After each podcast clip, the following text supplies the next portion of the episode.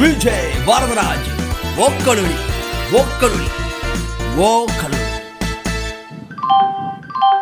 அனைவருக்கும் வணக்கம். நீங்கள் கேட்டுக்கொண்டிருப்பது உங்கள் விஜய வரதராஜன் வக்கலொலி. आप है तमिल पीपल कॉलेज नहीं है विजय वरदराज वक्कलोली का पॉडकास्ट ये कहना है.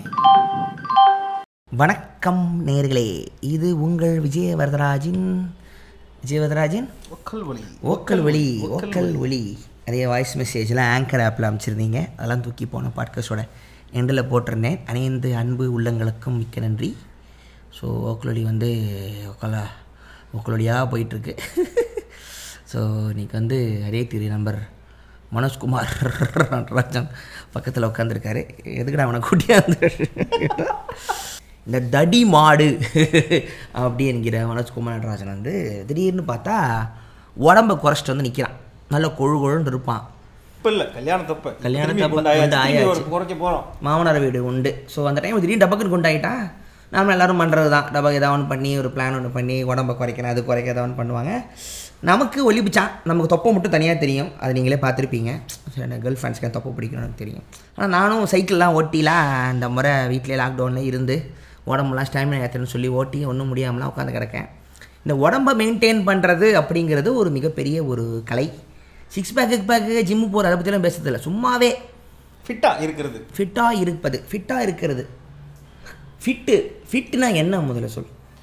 ஃபிட் அப்படின்றது ஒரு நாள் சிக்ஸ் பேக்கு பைசப்ஸு அதுதான் ஃபிட்டா? அதில் வந்து ஃபிட்டுனா என் பாடியை நீ ப்ரெசென்ட் பண்ணிக்கிறது. லைக் அது வந்து ஷோ, உன் பாடியை வந்து நீ எப்படி ப்ரெசென்ட் பண்ணிக்கிற, எப்படி ஷோ பண்ணுற அப்படின்றதுக்கு ஒன்று இருக்குது.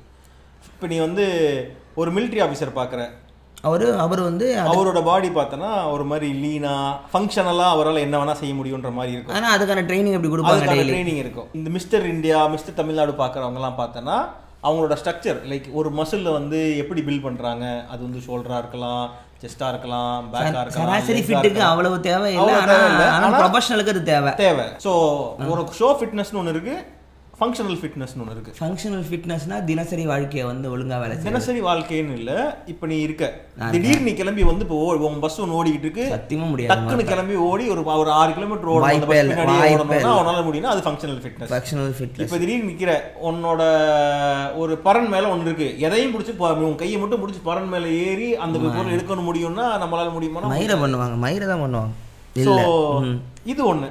இன்னொன்று வந்து இந்த ஃபைட்டர்ஸ், இந்த MMA ஃபைட்டரு, அதுக்கப்புறம் இவங்களுக்குன்னு ஒரு ஃபிட்னஸ் லெவல் இருக்குது, அந்த மாதிரி ஒரு ஃபிட்னஸ் லெவலும் இருக்குது. ஸோ அதுலேயுமே நீ நிறையா கிளாஸிஃபிகேஷனாக பிரிச்சுக்கலாம் உன்னோட ஃபங்க்ஷனல் ஃபிட்னஸையுமே. சில பேர் வந்து ஒரு ஆக்டிவிட்டி இருக்கும், இப்போ சைக்கிளிங்னா சைக்கிளிங்க்குன்னு ஒரு ரெடி பண்ணுவானுங்க. சில பேர் இந்த மேரத்தான்லாம் ஓடுறாங்க, இந்த விப்ரோ மேரத்தான், சென்னை மேரத்தான், இது எல்லாமே ஸ்பெஷல்னே வச்சுக்கோ. சராசரி ஒரு மனுஷனுக்கு அவன் எதை ஃபிட்டுமா? இப்போ இவங்க எல்லாருமே வந்து இதெல்லாம் செய்கிறதுக்கே தனிப்பட்டு ஒரு செலவு பண்ணி கண்ட ப்ரோட்டீனை தின்னுட்டு ஜிம்மெல்லாம் போய் வைக்கிறான்னு வச்சுக்கோ. சராசரி வேலைக்கு போகிறவனுக்கு ஃபிட்னஸ்னா அவன் அதை எப்படி டிஃபைன் பண்ணுவேன்? ஏன்னா அவனுக்கு தானே உனக்கு 90% இருக்கிறான்.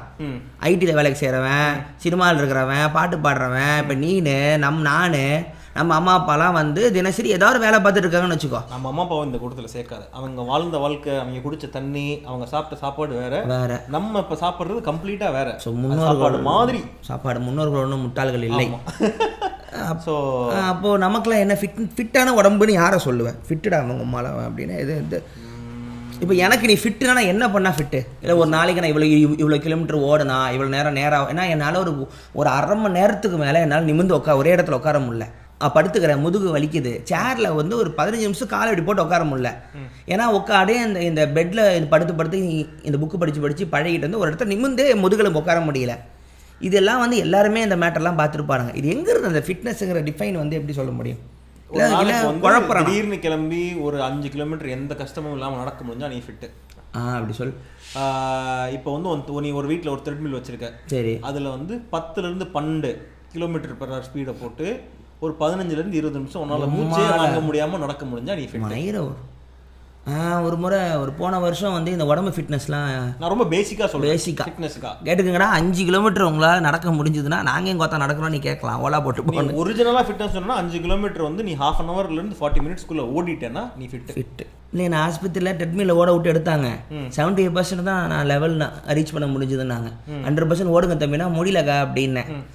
அது அப்போ ஃபிட் இல்லை. ஓகே, அதுல வந்து இந்த வாக்ஸின் ஒன்னு மெயின்டெய்ன் பண்ணுவாங்க. வாக்ஸனா வாக்ஸனா அது என்ன சொல்றது, அது வந்து ஒரு ஆக்சிஜன் லெவல், உடம்புல போற ஆக்சிஜன் வந்து எவ்வளவுக்கு எவ்வளவு கைனடிக் எனர்ஜியா மாறினா. கரெக்டா தான் சொல்றேன் நினைக்கிறேன். பட் வாக்ஸன் ஒரு இது இருக்கு, அதான் உனக்கு நடக்க விடுறதா எடுப்பாங்க. நீ லங்ஸ் டென்ஷன் இருக்கு, உடம்புல நிறைய டியூப்லாம் மாட்டி எடுத்தாங்க. நீங்க ஃபிட் கம்மியா இருக்கீங்க அப்படின்றாங்க. இந்த ஸ்பீருக்கு நீங்க நிறைய நடந்துருக்கணும் உங்க வயசுக்கு. நான்லாம் வெளியவே போனதில்லக்கா அப்படின்னு பேசிக்கிட்டு இருந்தேன். டாக்டர் அழகா இருந்துச்சுன்னு வச்சுக்கோ, அது வேற விஷயம். நர்சக்கா கூட பேசிக்கிட்டு இருந்தேன். வாக்ஸு இந்த ஆக்சிஜன் லெவல்லாம் இந்த கொரோனா டைமில் உட்காந்து மீட்டரில் பார்த்துக்கிட்டு இருப்போம் அந்த கணக்கா. அது வந்து ஆக்சிமீட்டர், அது வேறு, அது ஆக்சிஜன் லெவல், நம்ம உடம்புல எவ்வளோ ஆக்சிஜன் இருக்குங்கிறது. வாக்ஸுன்றது என்னன்னு பார்த்தோன்னா எப்படி சொல்கிறது, உன் உடம்புக்கு ஆக்சிஜன் போகுதுல்ல, அந்த ஆக்சிஜன் வந்து எவ்வளோ தூரம் பாடி ரிட்டர்ன்ஸ் ஆகி அது கைனடிக் எனர்ஜியா மாறுதுன்ற ஒரு கால்குலேஷன் இருக்கு. Kinetic energy is defined as kinetic conversion of heat energy into physical action. ஏதோ அந்த புண்டையெல்லாம் படிச்சானே நான் இங்க உட்கார்ந்திருக்கேன். அம்மாளே ஏய் நீ கேக்குறது புரியுது. ஓ சரி வா விஷயத்துக்கு வா. திடீர்னு உடம்பு குறைச்ச, ஜிம்மு போனியா, இல்லை இந்த ஏதோ ஒன்று வெறும் வெறும் இந்த கறி மட்டும் சாப்பிடுங்கம்மானுங்களா, அதுவா? நிறைய பிளானு, நிறைய ஓலு, நிறைய ஃப்ராடு நடக்குது. நிறைய பேர் ஜிம்மில் போயிட்டு உடம்பை விட்டு நிறைய சோகமான ஏகப்பட்டது போட்டு யாருக்குமே உடம்பை எப்படி மெயின்டைன் பண்ண கிளாரிட்டி பண்ணே இல்லை. உண்மையை சொல்லிடுறேன், இதை தின்னுங்கன்றான், வீகன் சாப்பிடுங்கன்றான், சோயா பழம் மட்டும் உம்புங்கன்னு ஒருத்தன் சொல்கிறான். அந்த அவனுங்களாம் இருக்கிறானுங்க. இது எங்கே, இது என்ன, நீ என்ன பண்ண? சி நீ சொன்ன எல்லாமே செய்யலாம், ஆனால் கரெக்டாக செஞ்சால் எல்லாத்துலேயுமே ரிசல்ட் இருக்கும். சரிங்களா, இதுக்கு இதுதான் வழின்னு நம்ம சொல்ல முடியாது. எப்படி வந்து நம்ம மதத்துக்கெல்லாம் சொல்றாங்கல்ல, எந்த வழியா போனாலும் கடைசியில் நீ அடையிற இடம் வந்து கடவுள் அப்படின்ற மாதிரி. எந்த வழியில போனாலும் கடைசியில ஃபிட்னஸ் தான் உன்னோட கோல் அப்படின்னு நீ அதில் ஒர்க் பண்ண ஆரம்பிச்சனா உன் பாடி வந்து கிளாக் ஒர்க் மாதிரி கண்டிப்பா நீ பண்றதுக்கு ரெஸ்பாண்ட் பண்ணி ஆகும். சைட் எஃபெக்ட்ஸ்லாம் வராதா? நீ ஒழுங்கா பண்ண சைட் எஃபெக்ட்ஸ் வராது. இப்போ சில பேர் வந்து ஷார்ட் டைம்ல, அதாவது அதுலயும் கிராக் சீட் கோட்லாம் போடுவாங்க. கமலஹாசன் மாதிரி ஆளா வந்தவங்க டக்குன்னு உடம்பு எத்தினாரு, சரி ஊசி போட்டாரு, கை டக்குன்னு பெருசாச்சலாம் சொல்லுவாங்களே அப்படின்னு. அந்த ரூமர் உண்மையா இருந்ததுன்னா அந்த மாதிரி சொல்லலாம். திடீர்னு 3 மாசத்துல நான் வந்து 6 பேக் வச்சு ஷோ பண்ண போறேன்னு சொல்லி ஸ்டெராய்ட் சாப்பிடுவாங்க சில பாடி பில்டர்லாம். அதெல்லாம் வந்து சீட் கோட், அதெல்லாம் வந்து ரொம்ப நாள் நிக்காது. பிரச்சனை பின்னாடி பிரச்சனை இப்ப ஒன்றும் தெரியாட்டியும் ஒரு 40-45 வயசுக்கு மேல உனக்கு பிரச்சனைகள் தெரிய சான்ஸ் இருக்கு. அதுக்கு பதிலா இந்த ஒஸ்தில சிம்பு மாதிரி பிளாஸ்டிக் வச்சுட்டு போயிடலாம். தப்பா ஒஸ்தி வரைக்கும் போறேன். ஆமா சிம்பு உடம்ப குறைச்சிட்டாரு, அதை யோசி. என்ன நீ இவ்வளவு பேசுற, சூப்பரா விளைச்சிருச்சே, வா வா வா, அவரை பொறுமையா பேசலாம். ரைட்டு, நான் என்ன செஞ்சேன்னு பார்த்தேன்னா, நான் இன்டர்மிட்டன்ட் ஃபாஸ்டிங்னு ஒரு diet. Intermittent fasting, intermittent fasting அப்படின்னா, இன்டர்மிட்டன்ட் ஃபாஸ்டிங் அப்படின்றது என்னன்னு பார்த்தோன்னா, ஒரு நாளைக்கு 24 மணி நேரம் இருக்கா? ஆமா 24. அந்த 24 மணி நேரத்தை 16 இல்லை 8 அப்படின்னு பிரிப்பாங்க, இல்லைன்னா 20 நாள் அப்படின்னு பிரிப்பாங்க. சரி, எதுக்கு பிரிப்பானுங்க? ஸோ இந்த 12 மணி நேரம் சாப்பிட மாட்டாங்க, இந்த 12 மணி நேரம் சாப்பிடுவாங்க. ஸோ அது பிரிக்கிறது வந்து fasting window, feeding window, 2 window வச்சுக்குவாங்க. என்ன window? Fasting window, feeding window வச்சுக்குவாங்க. சரி சரியா. ஸோ இந்த ஃபாஸ்டிங் விண்டோவில் சாப்பிடவே மாட்டானுங்க, ஃபீடிங் விண்டோவில் சாப்பிட்டுக்குவானுங்க. 12 மணி நேரம் சாப்பிட மாட்டாங்க, 12 மணி நேரம் சாப்பிட்டே இருப்பாங்களா? சாப்பிட்டுக்கிட்டே இல்லை, அந்த 12 மணி நேரத்துக்குள்ளே நீ 2 மீல் 3 மீல் சாப்பிட்டுக்கலாம், டிவைட் பண்ணி. நான் பண்ணது என்னன்னு பார்த்தேன்னா 16-8. ஸோ இந்த 8 மணி நேரம் வந்து நான் சாப்பிட்டுக்குவேன், மொத்த 14 மணி நேரம் கம்ப்ளீட்டா ஃபாஸ்டிங்ல. நார்மல் வாழ்க்கையில இப்படி தானே இருக்கும் இல்லையா? நம்ம சாப்பிட்ற டிஃபன் லஞ்செல்லாம் என்ன கணக்குல வருது? நீ காலைல எந்திரிச்சு எத்தனை மணிக்கு எந்திரிக்கிற? 10ன்னு வச்சுக்க. எத்தனை மணிக்கு காஃபி குடிப்ப? ஆமா ஒரு 10:30 ஆயிருது. எந்திரிச்சு அரை மணி நேரத்துல உன்னோட ஃபாஸ்டிங் விண்டோ முடிச்சாரு. நீ நைட் எத்தனை மணிக்கு தூங்க போவ? அடப்பா இரு, எந்திரிச்சு அரை மணி நேரத்துல அவ்வளவுதான் ஃபாஸ்டிங் கணக்கே வாங்குறது. நான் சொல்றேன், நான் நைட்டு தூங்க 2 ஆயிருது, நைட்டு 2 மணில இருந்து காலைல 10 மணிக்கு எந்திரிக்கிறியா? ஆமா 10 மணி நேரம் கணக்கா? ஆமா 10 மணி நேரம் உனக்கு வந்து ஃபாஸ்டிங். அந்த ஃபாஸ்டிங்ல உன் உடம்பு இந்த ஆக்டிவிட்டி செய்யல, ரெஸ்ட் எடுக்குது. சரியா? சோ நான் 10 மணி நேரம் ஃபாஸ்டிங், 14 மணி நேரம் ஃபீடிங்ல இருக்கேன். 14 மணி நேரம் ஃபீடிங்ல நீ எப்பப்பலாம் நான் சாப்பிடுறேன்னு சொல்றேன், கம்மி தான். 10:30 மணிக்கு நீ வந்து காஃபி குடிச்சு உன் பாடியில இன்சுலின் கொண்டு வந்துறேன். சரியா? ஆமா, நீ சுகர் சாப்பிட்டு சுகர் சாப்பிடுற, நீ என்ன சாப்பிட்டாலும் பாடியில இன்சுலின் சுரக்கும். என்ன சாப்பிடுறன்றத பொறுத்து எவ்வளவு இன்சுலின் லெவல் வருதுன்னு இருக்கும். நீ சுகர் சாப்பிட்டா வேற லெவல் இன்சுலின் வரும், ரைஸ் சாப்பிட்டாலும் இன்சுலின் வரும், நீ மீட் சாப்பிட்டாலும் இன்சுலின் வரும், ரொம்ப கம்மியா வரும். சோ வந்து இன்சுலின் நீ வந்து ஸ்டார்ட் பண்ணி விட்டுற ஆரம்பிக்கிறேன். ஒரு மணி டிஃபன் டிஃபன் சாப்பிட இட்லி தோசை திம்பியா? ஆமா ஒரு 4 இட்லி, தொட்டுக்க என்ன செஞ்சுக்க? சட்னி, சக்கரை. திரும்பி சக்கரை வந்துருச்சு, இன்சுலின் கூட்டிட்டேன். 11 மணிக்கு சாப்பிடுற, மதியானம் லஞ்ச் 1 மணில இருந்து 2:30 லஞ்ச். இப்போ வந்து காலைல 10:30ல இருந்து 2:30 எவ்வளவு நேரம் ஆச்சு? 4 மணி நேரம் ஆயிருக்கு. 4 மணி நேரத்துக்குள்ள நீ 3 தடவை சாப்பிட்ட. ஆமா ரைட். இப்போ நீ வந்து மதியானம் சாப்பிட்டதுக்கு அப்புறம் ஒரு பிரேக்கப் போடுவ, தூங்குவியா? ஒரு 3:30 மணி நேரம் 4 மணிக்கு தூங்கி 5 மணிக்கு காஃபி, திரும்பி 5 மணிக்கு ஒரு காஃபி, இன்சுலின் தூக்கிட்டியா? அதுக்கப்புறமேட்டுக்கு இப்போ எஸ்தர் வெளியில வருது, உனக்கு ஏதாவது ஸ்நாக்ஸ், 7:30க்கு பப்ஸ் கிப்ஸ் எல்லாம் வாங்கியாச்சா? இப்போ எவ்வளவு ஆச்சு? 11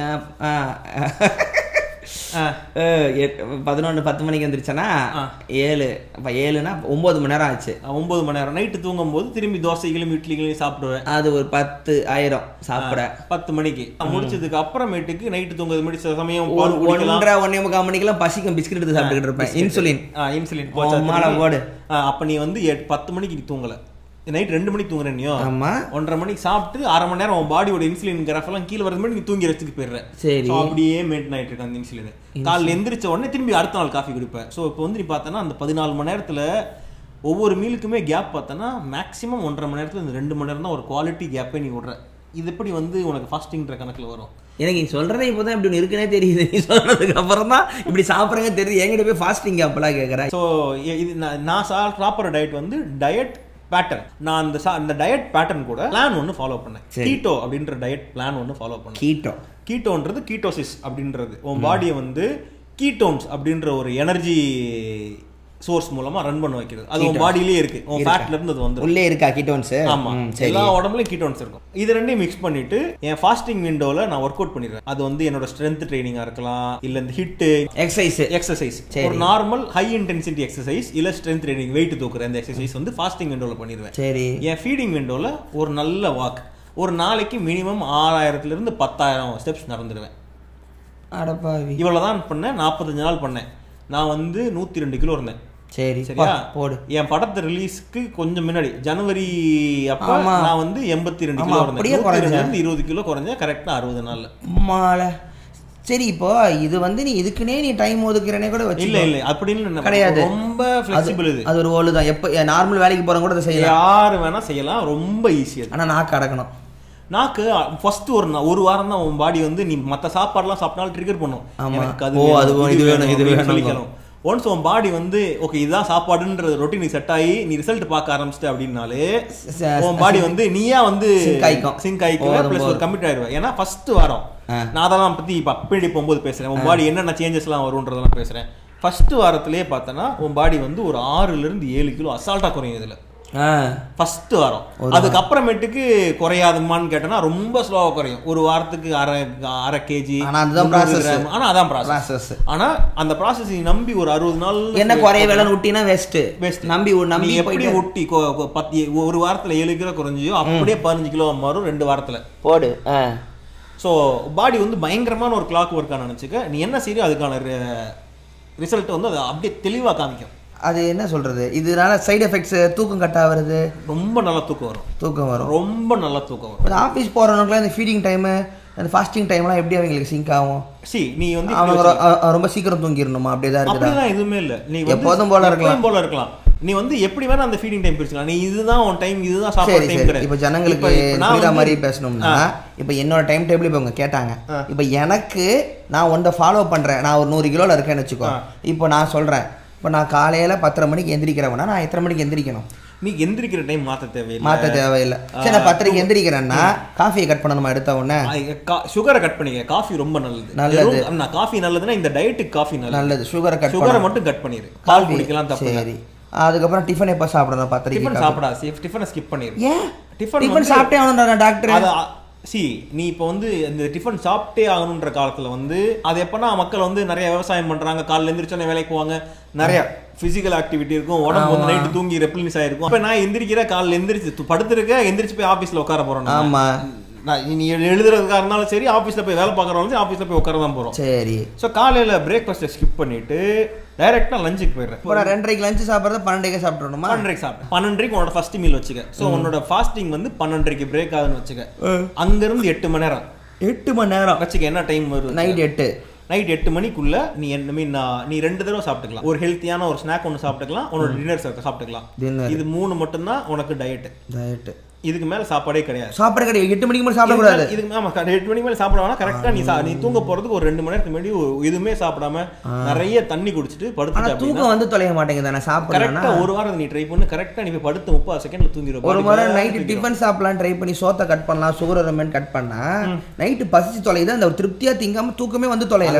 ஒரு வாரம் தான்டா. ஏன்னா உன் பாடி வந்து பாடி வந்து நீ எப்படி வேணா பர்ன் பண்ணலாம். கார்போஹைட்ரேட்ஸ் வச்சு அதை ஃபியூலா பர்ன் பண்றது இருக்கு, ஃபேட்டை ஃபியூலா பர்ன் பண்றது இருக்கு. இருக்கு, எல்லாம் உடம்புக்குள்ளே இருக்கு. அதெல்லாம் உடம்புல இந்த இது என்னது தொப்பை, என்ன இருக்கு இந்த ஃபேட்டை நீ பர்ன் பண்ணாலே உனக்கு வந்து கிட்டத்தட்ட 6 மாசத்துக்கு சாப்பாடு தேவை கிடையாது. ஓ, என் உடம்புக்குள்ளேயே 6 மாசத்துக்கான கண்டெய்னர் இருக்கு இந்த ஒட்டகம் வயிற்றுல தண்ணி மாதிரி. ஆமாம், அதை நீ எப்படி டேப் பண்ணும் அப்படின்னு பார்த்தோன்னா, இப்போ நீ சாப்பிட்றல அந்த சாப்பாடு வந்து கார்போஹைட்ரேட்ஸ் அதிகமாக இருக்குது, ப்ரோட்டீன் அதிகமாக இருக்குது, கரெக்டாக? அந்த கார்போஹைட்ரேட்ஸை எது வந்து டைஜஸ்ட் பண்ணுதுன்னு பார்த்தோன்னா பான்க்ரியாட்டிக் என்சைம்ஸ் இது பண்ணுது. ஆமாம், உன்னோட ஃபேட்டு உன் ப்ரோட்டீனை எது டைஜஸ்ட் பண்ணுன்னு பார்த்தோன்னா பைல் அப்படின்னு லிவர்லேருந்து வர ஃபேட். ஆமாம், இதில் எந்த ப்ராசஸ் வந்து ரொம்ப கஷ்டமான ப்ராசஸ்னால் பைல் டைஜஷன் வந்து ரொம்ப ரொம்ப கஷ்டமான ஒரு ப்ராசஸ்.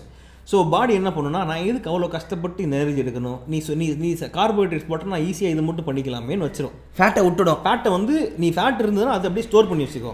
அந்த ஸ்டோர் தான் இப்போ தொப்பையாக நம்மளோட போடு.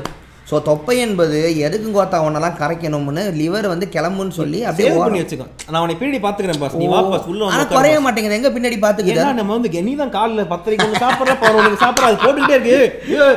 எவ்வளோ வந்துக்கிட்டே இருக்கிறானு போட்டுக்கிட்டே இருக்கா, குண்டாய்க்கணி அப்படின்னு குண்டாய் விட்டுடும். அவ்வளோதான், அப்போ நம்ம தான் வயிற்ற கலாய்க்கிறோம். ஆமாம், சரி. அப்போ ஃபேட்டில் தான் அவ்வளோ நல்லா இருக்கே. அப்போ அந்த டேஸ்ட் புண்டு என்னதுக்கு அப்போ கடவுள் கண்டுபிடிக்கணும். ஃபேட்டு தான் ஆசைப்பட்டு திங்கிறோம்.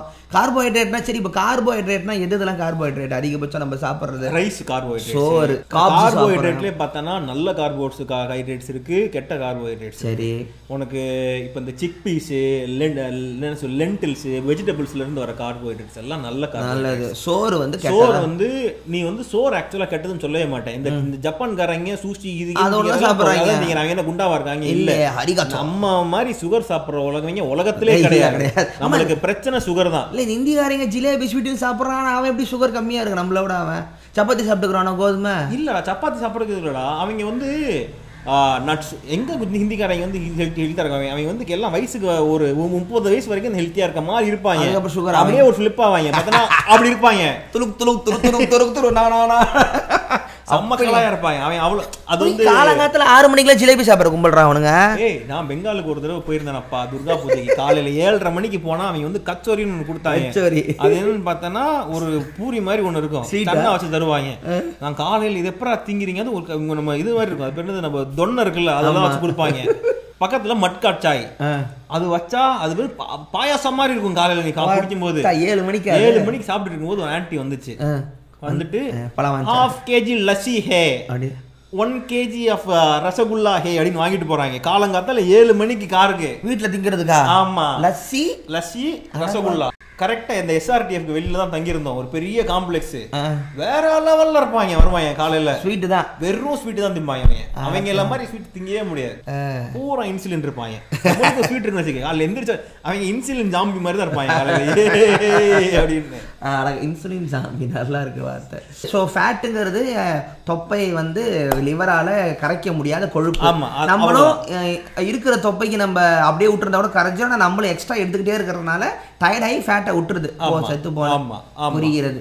ஆனால் கார்போஹைட்ரேட்ஸை ஜீரணம் பண்ணிடும். கார்போஹைட்ரேட்ஸ் வந்து ரொம்ப ஃபாஸ்ட்டான எனர்ஜி சோர்ஸ் பண்ணேன், அதனால தான் பாப்பாக்கெல்லாம் சோறு ஃபஸ்ட்டு கொடுக்குறாங்க. ரொம்ப ஃபாஸ்ட்டான எனர்ஜி சோர்ஸ். கரையிறதை தாண்டி உன் உடம்புல ரொம்ப ஃபாஸ்ட்டாக அதோட ப்ராசஸிங் டைம் ரொம்ப கம்மி. டக்குன்னு பிளட்டில் வந்து சேர்ந்து அது உனக்கு எனர்ஜி தராது. ஆனால் பிளட்டில் சீக்கிரமான ஜீரணம் ஆச்சுன்னா இன்சுலின் ஏறும்பாங்களே, அது உண்மையா? ஆமாம், அதனால தான் கார்போஹைட்ரேட் சாப்பிட்டா இன்சுலின் ஏறும். கார்போஹைட்ரேட்ஸ் கேளுங்க மக்களே, கார்போஹைட்ரேட்ஸ் அதிகமாக சாப்பிட்டா இன்சுலின் நமக்கு அதிகமாக செக்ரீட் ஆகும். இன்சுலின் என்ன சொல்லுன்னு பார்த்தோன்னா, ஓகே இப்போ வந்து எனர்ஜி வந்திருக்கு, அந்த எனர்ஜியை வந்து நான் உனக்கு பிளட்டுக்கு தரப்போறேன்னு உன் பாடியை ரெடி பண்ணுற ப்ராசஸ் தான் இன்சுலின் பண்ணுறது.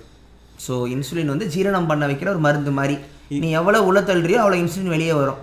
ஒரு டைமில் தீர்ந்து போச்சுன்னா அதை நம்ம இன்ஜெக்ஷன் வழியாக போட்டுக்கிறோம். ஆமாம், கரெக்டாக இதுதான் கிளியரா. அது வந்து டயபெட்டிஸ் 1, டயபெட்டிஸ் 2 அதெல்லாம் அது வேற டாபிக், அதை பற்றி நம்ம பேசுவோம். ஜெனட்டிக்காக ஒன்று இருக்கும், சோறு வழியாக சுகர் வழியாக வர்றது ஒன்று இருக்கும். சுகரு எங்கள் அப்பாவுக்கு இருக்குது, எங்கள் அம்மாவுக்கு இருக்குது. அதுதான் எனக்கும் டாக்டர் உனக்குலாம் 90% இருக்குது, ஒழுங்காக மூடிக்கிட்டு உடம்ப பார்த்துக்கோன்றாரு. நமக்கு சோறு திங்களானா தூக்கம் வந்து தொலைய மாட்டேங்கிற. நீ சாப்பாடு சாப்பிட்டியா இந்த இந்த இன்டர்மீடியட் ஃபாஸ்டிங்? நான் சாப்பிட்டேன். நான் வந்து இந்த இன்டர்மீடியட் ஃபாஸ்டிங்கில் நீ சாப்பாடு சாப்பிடலாம், ஆனால் இன்டர்மீடியட் அண்ட் கீட்டோ செய்யும் பொழுது நீ சாப்பாடை சாப்பிட முடியாது. நீ வெறும் ப்ரோட்டீனாக மட்டும் தான் எடுத்துக்க. ப்ரோட்டீன் என்ன எடுத்துப்ப? ப்ரோட்டீன்னா சிக்கனு, வெறும் சிக்கன் மட்டும் சாப்பிடுவேன். வெறும் சிக்கன் மட்டும், முட்டை. அடப்பாவி, வெறும் கறி மட்டும் சாப்பிட்டா என்ன தோணும்? வெறும் கறினா நீ நான் சொல்றது வந்து கறியை வந்து அப்படி காட்டில் நம்ம பேர் கிரில்ஸ் மாதிரி வந்து நான் இப்போ வந்து அப்படி சாப்பிடலாம் எடுத்து கொண்டு கொடுக்கிறேன். நீ வந்து நேத்து உங்க வீட்டுல நம்ம டின்னர் சாப்பிட்டோம், அங்க வந்து சிக்கன் வச்சிருந்தியா, அந்த சிக்கனை வந்து நீ அப்படியே சிக்கனை மட்டும் அதே சிக்கனை பிளேட்ல மட்டும் வச்சு அதை சாப்பிடுறது. ஆனா ரைஸ் சாப்பிட மாட்டேன், அது பசி போன மாதிரி இருக்குமா, அது மட்டும் சாப்பிட்டா அது வேற மாதிரி பசியில் போன மாதிரி இருக்கு. வேற நீ வந்து ஒரு நாளைக்கு வந்து 150 கிராம் சிக்கன் மட்டும் நீ சாப்பிடலாம், சாப்பிட்டாலே உனக்கு ஒரு நாளைக்கு எல்லா தேவையான எல்லா இது வந்துடும். ஆனால் இந்த இன்டர்மிட்டன்ட் ஃபாஸ்டிங் இருக்கும் பொழுது நிறைய தண்ணி குடிக்கணும், ஏன்னா உன் பாடியில் வந்து வாட்டர் ஸ்டோரேஜே இருக்காது, எல்லாம் டெப்ரிஸ் ஆயிரும். ரெண்டாவது மேட்டர் வந்து உனக்கு வந்து உடம்புல ஃபைபரே இருக்காது. ஃபைபர் இல்லாட்டி ஃபைபர் இருந்தால் மட்டும்தான் நாளைக்கு காலையில் எழுந்திரிச்சு போய் கக்கா உட்காந்தா கக்கா வரும். இல்லை ஃபைபர் நம்ம என்ன சாப்பிட்றோம், ஃபைபர் நம்ம டெய்லி எடுத்துக்கிறது கிரீன் வெஜிடபிள்ஸ், கீரையா இருக்கலாம், பீன்ஸா இருக்கலாம், புடலங்காவா இருக்கலாம், காய்கறில தான் கக்காவே வருதா. ஆமா, அதான் ஃபைபர். ஃபைபர் இல்லாட்டி உனக்கு வந்து நார்ச்சத்து, நார்ச்சத்து அதான் நாறு நாறு அதாயா கக்கா நாறுது. என்ன பாஸ் இவ்வளவு மொக்கையா ஜோக் போறீங்கன்னு சொல்லு சொல்லு. ஃபைபர் வந்து ரொம்ப முக்கியம் முக்கியம். ஸோ நீ எவ்வளோக்கு எவ்வளோ கிரீன் வெஜிடபிள் சாப்பிட்றியோ அவ்வளோக்கு எவ்வளோ வந்து உனக்கு நல்லது இந்த டயட்டில் இருக்க வரைக்கும். இதெல்லாம் வந்து டூஸ் டூஸ், அதாவது நீ உனக்கு பிடிச்சாலும் பிடிக்காட்டி இந்த டயட் நீ ஆரம்பிச்சிட்டனா ஒரு நாளைக்கு மினிமம் 6.5 லிருந்து 7 லிட்டர் தண்ணி குடிச்சே ஆகணும். ஒரு நாளைக்கு இவ்வளோ ப்ரோட்டீன் சாப்பிட்டு. இப்போ அந்த ஃபைபர் சத்து இல்லைன்னா அதுக்கு பதிலாக நீ எப்படி நீ டேக்கிள் பண்ணி தண்ணி சப்ஸ்டியூட்டே கிடையாது. ஆனால் கக்கா ஒழுங்காக வந்துருமா இந்த டயட்டில் வந்து. நீ வந்து நார்ச்சத்து சாப்பிட்றோன்னா 3 நாளைக்கு ஒரு தடவை 2 நாளைக்கு ஒரு தடவை கக்கா வரும், அதுவும் கருப்பு கலரில் வரும். ஞாபகம் வச்சுக்க, பயந்துடாதீங்க. தெரிஞ்சுக்க, ஒரு இப்படிதான் நம்ம சொல்லணும் மக்களுக்கு தெளிவா புரியாத மாதிரி. கக்கா வரைக்கும் சொல்ல பயந்துட மாட்டாங்களா, வர மாட்டேங்குது. 2 நாளைக்கு ஒரு தான் கக்கா வரும். கான்ஸ்டிபேஷன் ஆரோக்கியம், ஏன்னா உடம்புல வந்து வேஸ்டே இருக்காது. அது ரொம்ப நாள் கழிச்சு உடம்பு மாறறதால இந்த ஒரு ஒரு எப்பயா இருந்தாலுமே வெறும் புரோட்டீன் மட்டும் சாப்பிடும். ஏன்னா உனக்கு வந்து இப்போ நீ ரைஸ்னா ரைஸை ப்ராசஸ் பண்ணி நிறைய வேஸ்ட் வெளியே தள்ளும். ஆமாம், புரோட்டீனை பொறுத்த வரைக்கும் உனக்கு அவ்வளோ வேஸ்டேஜே இருக்காது. ஸோ நீ 3 நாள் 4 நாள் சாப்பிட்டதுக்கு அப்புறம் தான் கொஞ்சோண்டு வேஸ்ட் வெளியே வந்து தரும். மற்றது எல்லாமே உள்ளக்குள்ளே ரீசைக்கிள். ஓ, நம்ம தான் கண்ட கரும்பு தின்னுட்டு இவ்வளோ கடுப்பு ஏற்றிட்டு இருக்கோம்மா பாத்ரூமில். ஆமாம், கக்காவே பெரிய சயின்ஸ் போலையே, பரவாயில்ல. ஸோ அது பண்ண தண்ணி நிறைய குடிக்கணும், ப்ரோட்டீன் மட்டும் சாப்பிடணும். உன்னோட டயட் வந்து ஃபஸ்ட்டு ஒரு 10 நாளைக்கு போனதுக்கு அப்புறமேட்டுக்கு உன் பாடி செட்டில் ஆயிரும். நம்ம மக்கா இருக்காருல்ல, அவர் எல்லாம் பண்ணும்போது தான் நான் முதல்ல அது பார்த்தேன். கீட்டோ ஸ்ட்ரிப்னு ஒன்று வச்சிருப்பாரு. நீ உன் பாடி வந்து அந்த கீட்டோசிஸ் ப்ராசஸ் ஸ்டார்ட் ஆயிருச்சா இல்லையான்னு தெரிஞ்சுக்கிறதுக்கு காலையில் எந்திரிச்ச உடனே போயிட்டு கீட்டோ ஸ்ட்ரிப்ல நம்ம சுவிட்சா போயிட்டு இந்த என்ன சொல்றது உனக்கு இன்னும் புரியுற மாதிரி சொல்லுவாங்க. யூரின் டெஸ்ட் மாதிரி ஒன்று பண்ணுவாங்க. இந்த டெலிவரிக்கு மீன் பிரெக்னென்ட்டா இருக்காங்களா இல்லையான்னு டெஸ்ட் பண்ணுவாங்க. அதே மாதிரியான ப்ராசஸ்ல நம்ம செக் பண்ணி காட்டும் அந்த பேப்பர்ல காட்டும். இது வந்து கீட்டோசிஸ் ஸ்டார்ட் ஆயிடுச்சா இல்லையான்னு தெரியும். ஒன்ஸ் கீட்டோசிஸ் ஸ்டார்ட் ஆனதுக்கு அப்புறம் அதுக்குன்னு மாடிஃபை பண்ணிக்குவாங்க சில பேர்லாம். நான் வந்து இப்போ மக்கா வந்து அந்த டைம்ல சைக்கிளிங் பண்ணிக்கிட்டு இருந்தாரு. சரி, ஸோ காலைல இருந்து 1 மணி நேரம் சைக்கிளிங் போயிருவாரு. சரியா, நான் வந்து காலைல இருந்து 1 மணி நேரம் ரன்னிங் போயிருவேன். நீ ரன்னிங் போ, நீ ஒண்ணுமே செய்யாம வெறும் புரோட்டீன் மட்டும் சாப்பிட்டு வாழலாம். இந்த மாதிரி கொஞ்சம் எக்ஸ்ட்ரா கரிக்குலர் ஆக்டிவிட்டி உன்னோட இன்டென்சிட்டிக்கு தகுந்தாப்புல கொஞ்சம் கார்ப்ஸ் சேர்த்துக்கலாம் உங்க டயட்ல. ஆனா கார்ப்ஸ்ன்னு நான் சொல்றது சுகர் இல்ல, அது ரைஸா இருக்கலாம். இல்லைனா உனக்கு வந்து இந்த என்ன சொல்றது லென்டில்ஸ்ல இருந்து வர இந்த சுண்டல், பருப்பு, இந்த மாதிரி விஷயங்கள் சாப்பிட்டுக்கலாம். இந்த மாதிரி சாப்பிடலாம். இது வந்து வெறும் இன்டர்மிட்டன்ட் ஃபாஸ்டிங் பண்றது. டைமிங் இருக்காது. இந்த எக்ஸ்ட்ரா நீ ஒண்ணு படுக்கிறதுக்கு முன்னாடி 2 மணி நேரம் சாப்பிடக்கூடாதுடா. நீ உன்னோட ஃபர்ஸ்ட் சாப்பாடுல இருந்து 8 மணி நேரத்துக்கு முன்னாடி உன்னோட சாப்பாடு வேலை அத்தனை முடிச்சிடும். அதுக்கப்புறம் கிடையாது. 2 hours முன்னாடி உனக்கு கிடையாது, பசிக்காது. ஆமா, இன்டர்மிட்டன்ட் ஃபாஸ்டிங். விஜய வரதராஜ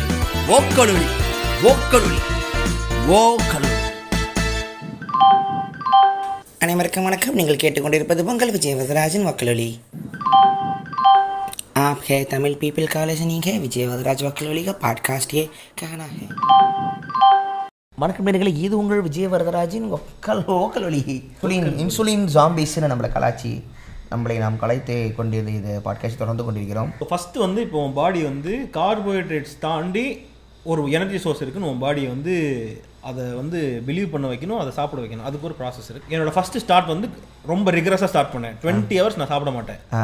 நான் வந்து ஆரம்பிச்சது பார்த்தோன்னா 1 meal per day ONPDன்னு சொல்லி ஒரு டயட் இருக்கும். ONPD அது வந்து வாரியர் டயட்னு சொல்லுவாங்க. அதில் தான் ஆரம்பிச்சது வாரியர் டயட் என்னென்னு பார்த்தோன்னா 24 hours ஒரே ஒரு வேலை தான் சாப்பாடு. அந்த ஒரு வேலை சாப்பாடுல நீ என்ன வேணா சாப்பிட்டுக்கலாம். சரி, நீ சுகர் கூட அந்த டைம்ல சாப்பிட்டுக்கலாம். சரி, நீ அந்த டைம்ல இருக்கும் பொழுது சாப்பிட்டதுக்கு அப்புறமேட்டுக்கு மற்ற நேரம் எதுவுமே தொடர்ந்து தண்ணி மட்டும் தான் குடிச்சிட்டே இருக்கணும். சரி, ஸோ உன் பாடி வந்து வேற வழியே இல்லாம நீ சாப்பிட்ட எல்லாத்தையும் டைஜஸ்ட் பண்ணதுக்கு அப்புறம் உன்னோட ஃபேட் சோர்ஸை டேப் பண்ணி தான் ஆகணுன்ற கண்டிஷனுக்கு வரும். அது ஒரு வாரம். அதாவது உடம்பு வந்து நம்ம சாப்பிட்டதை ஜீரணம் பண்ணிட்டு அதுக்கப்புறம் நீ எதுவுமே தரலன்னா ஆல்ரெடி இருக்கிற தொப்பையும் சேர்த்து அதை வந்து கரைக்க ஆரம்பிச்சிருக்கு. சாப்பாடு சாப்பிட்டு ஸோ ஸ்லோவாக உன்னோட பாடியை வந்து ஃபேட்டை பேர்ன் பண்ணுறதுக்கு நீ பழக்க ஆரம்பிக்கிற. ஓ, நீ இருக்கிற தொப்பையை வந்து இப்போ சாப்பிட வைக்கிற உடம்பை இந்த ப்ராசஸ் பண்ணும் பொழுது நீ கார்போஹைட்ரேட்ஸ் உள்ள தள்ளுவ, சுகர் உள்ள தள்ளுவ, எல்லாம் தள்ளிக்குவ. ஆனால் ரொம்ப கஷ்டம், ஒரு நாளைக்கு ஒரே ஒரு வேலை சாப்பிட வாய்ப்பு ரொம்ப கஷ்டம். சரி, ஒரு நாளைக்கு ஒரு வேலை சாப்பிட்றதா மீதி வேலை சாப்பிட்டு தொண்டை புண்ணு வந்துடும், வயிறு அல்சர் அதெல்லாம் எதுவுமே கிடையாது. ஃபர்ஸ்ட் ஒரு வாரத்துக்கு ஒரு வாரம் ஆகாது. அந்த ரெண்டாவது வாரம் நீ என்ன செய்வான்னு பார்த்தனா, உன் உடம்புல இருக்க கார்போஹைட்ரேட்ஸ் அத்தனையும் கட் பண்ணிடுற. நோ ரைஸ், சரி, no sugar, no milk, no butter, nothing.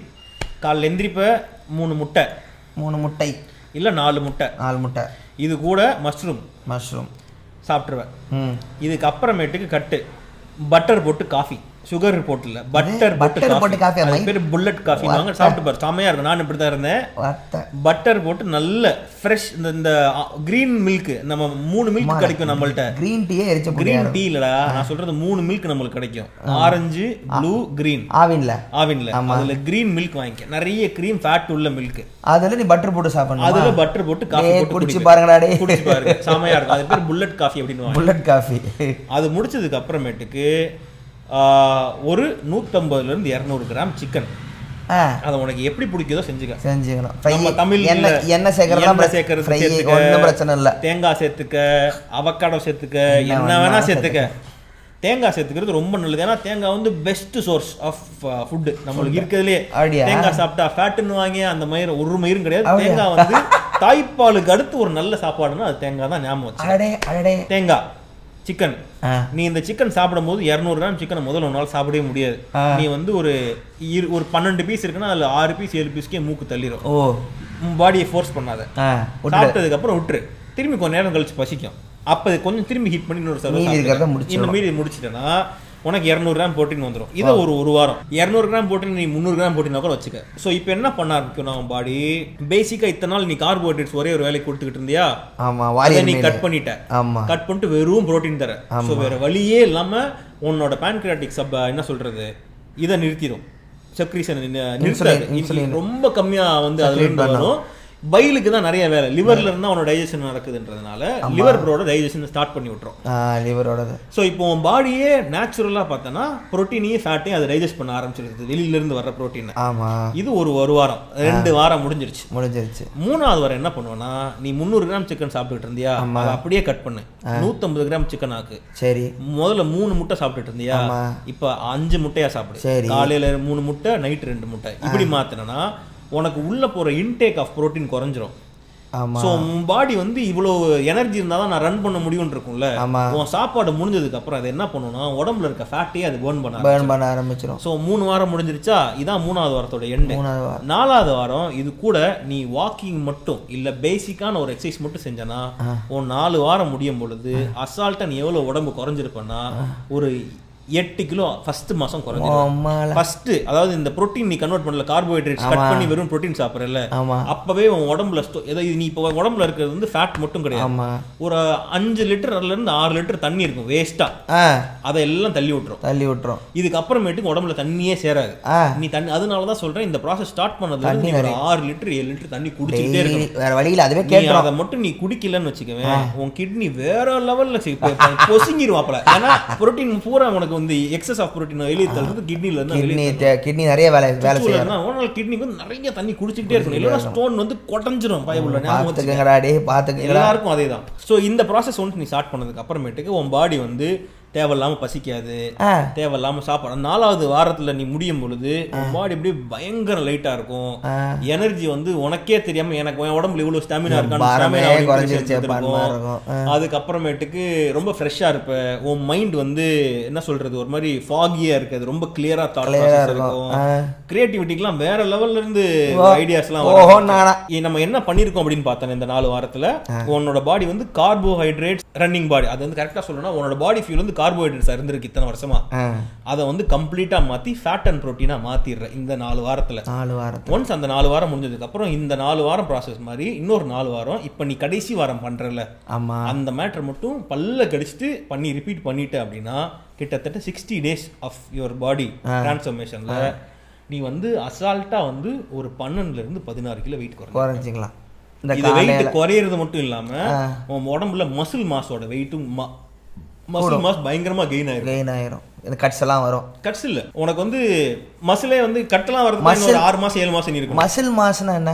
இப்போ நீ உடம்பு வந்து இப்போ நம்ம 60 நீ ஒன்னா வெயிட் இருக்கு, இப்போ 78 கிலோவுக்கு நீ இந்த சைஸ்ல இருக்க மாட்டேன். நீ நல்ல மசில் வச்சனா ரொம்ப லீனா இந்த ஃபுட்பால் பிளேயர்ஸ் தான் இருக்கும் அந்த மாதிரி ஒரு லீன் மசில் தான் 8 பேர் இருக்கும். ஆனால் அதே வெயிட் இருக்கும், ஆனால் அதே வெயிட் இருப்பேன் 70 கிலோ இருக்கும், ரொம்ப ஒல்லியா இருப்பேன். நீ வந்து இப்போ ஃபேட் மாஸா இருக்க, உன் உடம்பு வந்து இப்போ ஃபேட்ல தான் நீ வந்து 70 கிலோ இருக்கும். எலும்பும் ஃபேட்டும் மட்டும்தான், மசிலே இல்லை வந்துட்டப்ப. மசில் வேற பொழுது உன் உடம்பு சிறுசாயிரும், மசில் ஸ்ட்ரைட் ஆயிரும், வெயிட் கெயின் ஆகும். இருக்காம கோழி இல்லாம சிக்கன சிலுக்கு காட்டுக்கோழி மாதிரி இருப்பேன். இதான் வித்தியாசம். சோ இதான் வந்து நான் பண்ண process.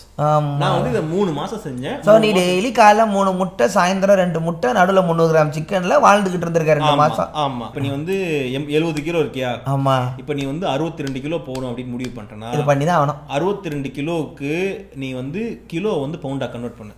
இப்போ கிட்டத்தட்ட ஒரு 140 பவுண்ட் வரும் நினைக்கிறேன், கரெக்ட்டா தெரியல. 60னா அந்த 140க்கு அந்த அந்த அந்த பவுண்ட் வருதுல என்ன என்ன நம்பர் போறியோ அந்த பவுண்டை கிராமா கன்வெர்ட் பண்ணி அவ்வளோ அமௌண்ட் ஆஃப் ப்ரோட்டீன் நீ ஒரு நாளைக்கு சாப்பிடலாம்.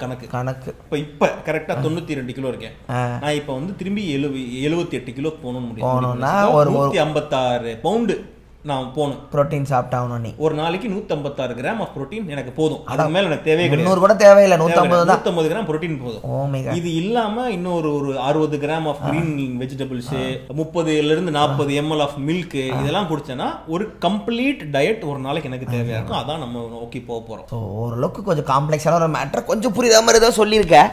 தெளிவா எல்லாம் நோட்ஸ் எடுத்துக்கங்கடா. இப்போ சரி, இப்போ கேள்வி, இப்போ சாப்பாடுலேயே சோத்துலேயே நம்ம இப்படி கொண்டு வர முடியும்னா நீ எக்ஸசைஸ் பண்ணுறவங்க, ஜிம் போகிறவங்க, அவங்களாம் என்ன கணக்கு? அதெல்லாம் எதுக்கு? அது யார்?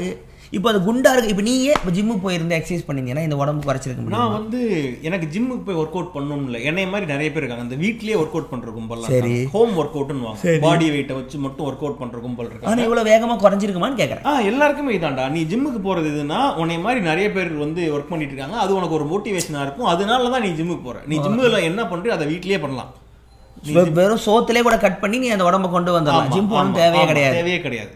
ஆனால் அதில் எந்த ரிஸ்க்கும் இல்லை, டாக்டர்லாம் ப்ரிஸ்கிரைப் பண்ணது. நீ இது வந்து டாக்டர் யாரும் ப்ரிஸ்கிரைப் பண்ண மாட்டேங்கிறாங்க, ஏன்னா அவங்களுக்கு இது என்ன ப்ரொசீஜர், இது இந்த ஃபீல்டும் சரி இந்த ப்ராசஸ் சரி ரொம்ப ப்ளூ வாட்டர்ஸாக இருக்குது, அதனால யாருக்குமே தெரியல. நீ இதை வந்து நிறைய இன்ஸ்டாகிராம் ஃபாலோவர்ஸ் பார்த்துருக்கேன், நீங்கள் இன்டர்மீடியன்ட் ஃபாஸ்டிங் ஃபாலோ பண்ணாதீங்க, அதை பண்ணாதீங்கன்னு வாங்க. வெஜிடேரியன் மட்டும் வச்சு எங்க நம்ம ஊர்ல நிறைய பேர் ஆரம்பிச்சிருக்கேன், இன்டர்மிட்டன்ட் ஃபாஸ்டிங் ஆரம்பிச்சிருக்கேன், ஆனா அது எனக்கு செட் ஆகல, எனக்கு டெம்பரரியா இருக்கு என்னோட மேக்ரோ. ஏன்னா அவங்களுக்கு மேக்ரோஸ் வந்து கார்போஹைட்ரேட்ஸ் மட்டும் தான். இது மேக்ரோஸ்னா மேக்ரோஸ்ன்றது மேக்ரோ மைக்ரோன் ரெண்டு, நீ சாப்பிட்ற சாப்பாடு ரெண்டா பிரிப்பாங்க. மேக்ரோன்றது நீ சாப்பிட்ற பெரிய லெவல் கார்போஹைட்ரேட்ஸாக இருக்கட்டும், சோறு அதுல இருந்து உனக்கு முக்கியமான எனர்ஜி வரும். மைக்ரோஸ்ன்றது இந்த ஃபைபரு, காய்கறி, மினரல்ஸ் இதெல்லாம் கிடைக்கிறது மைக்ரோஸ். ஸோ மைக்ரோஸ்க்கு நீ நார்மலாக டேப்லெட் சாப்பிடலாம், இதெல்லாம் சாப்பிடலாம். மேக்ரோஸ்க்கு நீ சோத்து. மேக்ரோஸ் வந்து அவங்களுக்கு சோறு, டால், இதை தவிர அவங்களுக்கு எதுவுமே கிடையாது. நம்ம முட்டைகளை போடுவாங்க, இந்த பக்கம் புறாவை போடுவாங்க, சிக்கனை போடுவாங்க, ஆடை போடுவாங்க, பீஃபை போடுவாங்க. ஸோ அவங்களுக்கு சப்ஸ்டியூட்டே கிடையாது. அவங்களுக்கு ரெண்டே போட்டுன்னு வந்து பருப்பு, பன்னீர் பூவா, மில்க் பூவா, தச்சு மம்மோ, இதை தவிர எதுவுமே கிடையாது. தச்சு மம்மோ அவங்க வந்து நான் இதை சாப்பிட்டா ஆப்வியஸா பசிக்காசி அவங்களுக்கு அது செட் ஆகும். இவங்களுக்கு ஆல்டர்னேட்டிவ் இல்லாதனால இது தப்புன்னு மாதிரி இது வேலைக்காகாது அப்படின்றாங்க. ஏன்னா அவங்களால கொஞ்ச நாளைக்கு மேல ப்ராசஸ் அவங்களுக்கு கோழி சாப்பிட முடியாது, அதனால இங்க பிரச்சனை புரியுறதே. ஸோ இதெல்லாம் இருக்கா நம்ம ஊரில் இந்த மாதிரியான சேட்டைகள்லாம் நிறைய இருக்கு. இதெல்லாம் ஒரு பெரிய பிஸ்னஸாக பண்ணிக்கிட்டு இருக்கானுங்க. இது ஒரு பெரிய பிஸ்னஸா வியாபாரம். நீ வந்து ஒரு வெஜிடேரியன், நான் உங்களை தப்பாக சொல்ல, சில பேர்லாம் பயங்கர கமிட்டடாக வெறும் என்ன சொல்றது, பன்னீர், கீரை, பாலக் பன்னீர், பன்னீர் டிக்கா, கீரை, மஷ்ரூம், இதுல மட்டும் வாழ்ந்து 45 நாள் இருந்து உடம்பு குறைச்ச ஆளுங்களாம் எனக்கு தெரியும்.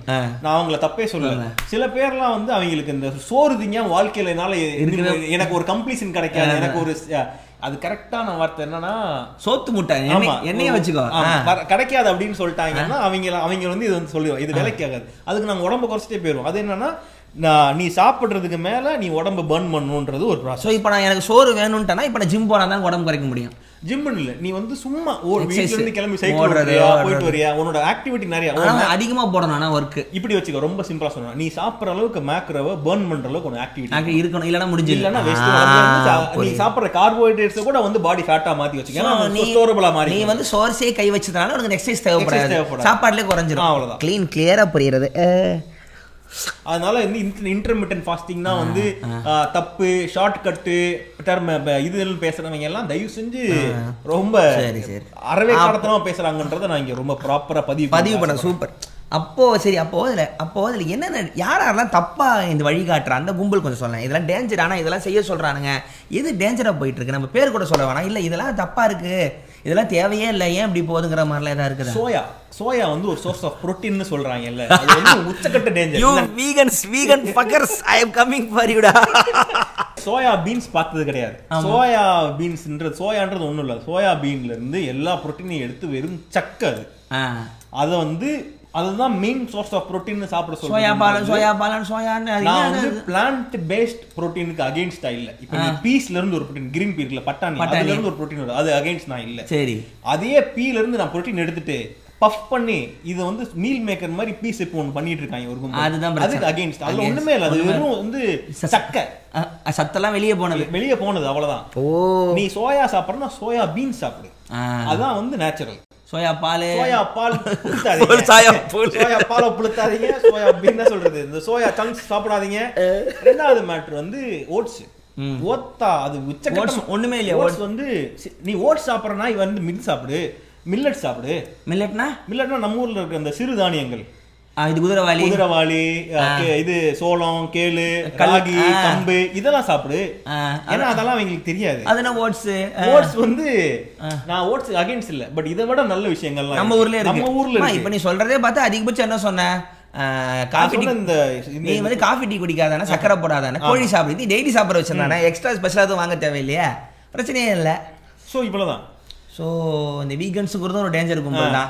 ரெண்டாவது மேட்டர் வந்து சில பேர் சொல்லுவாங்க, நீங்கள் இந்த தேங்காய் எண்ணெயில் சமைக்காதீங்க, ஹார்ட் அட்டாக்லாம் வரும். தேங்காய் வந்து நான் சொல்கிறேன்ல, மதரோட மில்க்கு அடுத்து ரொம்ப பியூரஸ்ட் ஃபார்ம் ஆஃப் ஃபுட் நம்மளுக்கு என்ன கிடைக்குதுன்னு பார்த்தோன்னா தேங்காய். அதனால தான் அதை வந்து நம்ம சாமி கிட்ட ஃபர்ஸ்ட் உடச்சி கொடுக்குற விஷயம். நம்ம கல்ச்சர்லயே அது இருக்கு, காலங்காலமா இருக்கு. தென்னை மரம் தான் ஊர் ஃபுல்லா இருக்கு, தெரிஞ்சுதான் வச்சிருப்பானுங்க. ஸோ வந்து அது வந்து ரொம்ப முக்கியமான விஷயம். தேங்காய், நிறைய தேங்காய் சாப்பிடணும். ஆமாம், கேரளா ஃபுல்லாக தானே யூஸ் பண்ணுறாங்க நம்மளோட.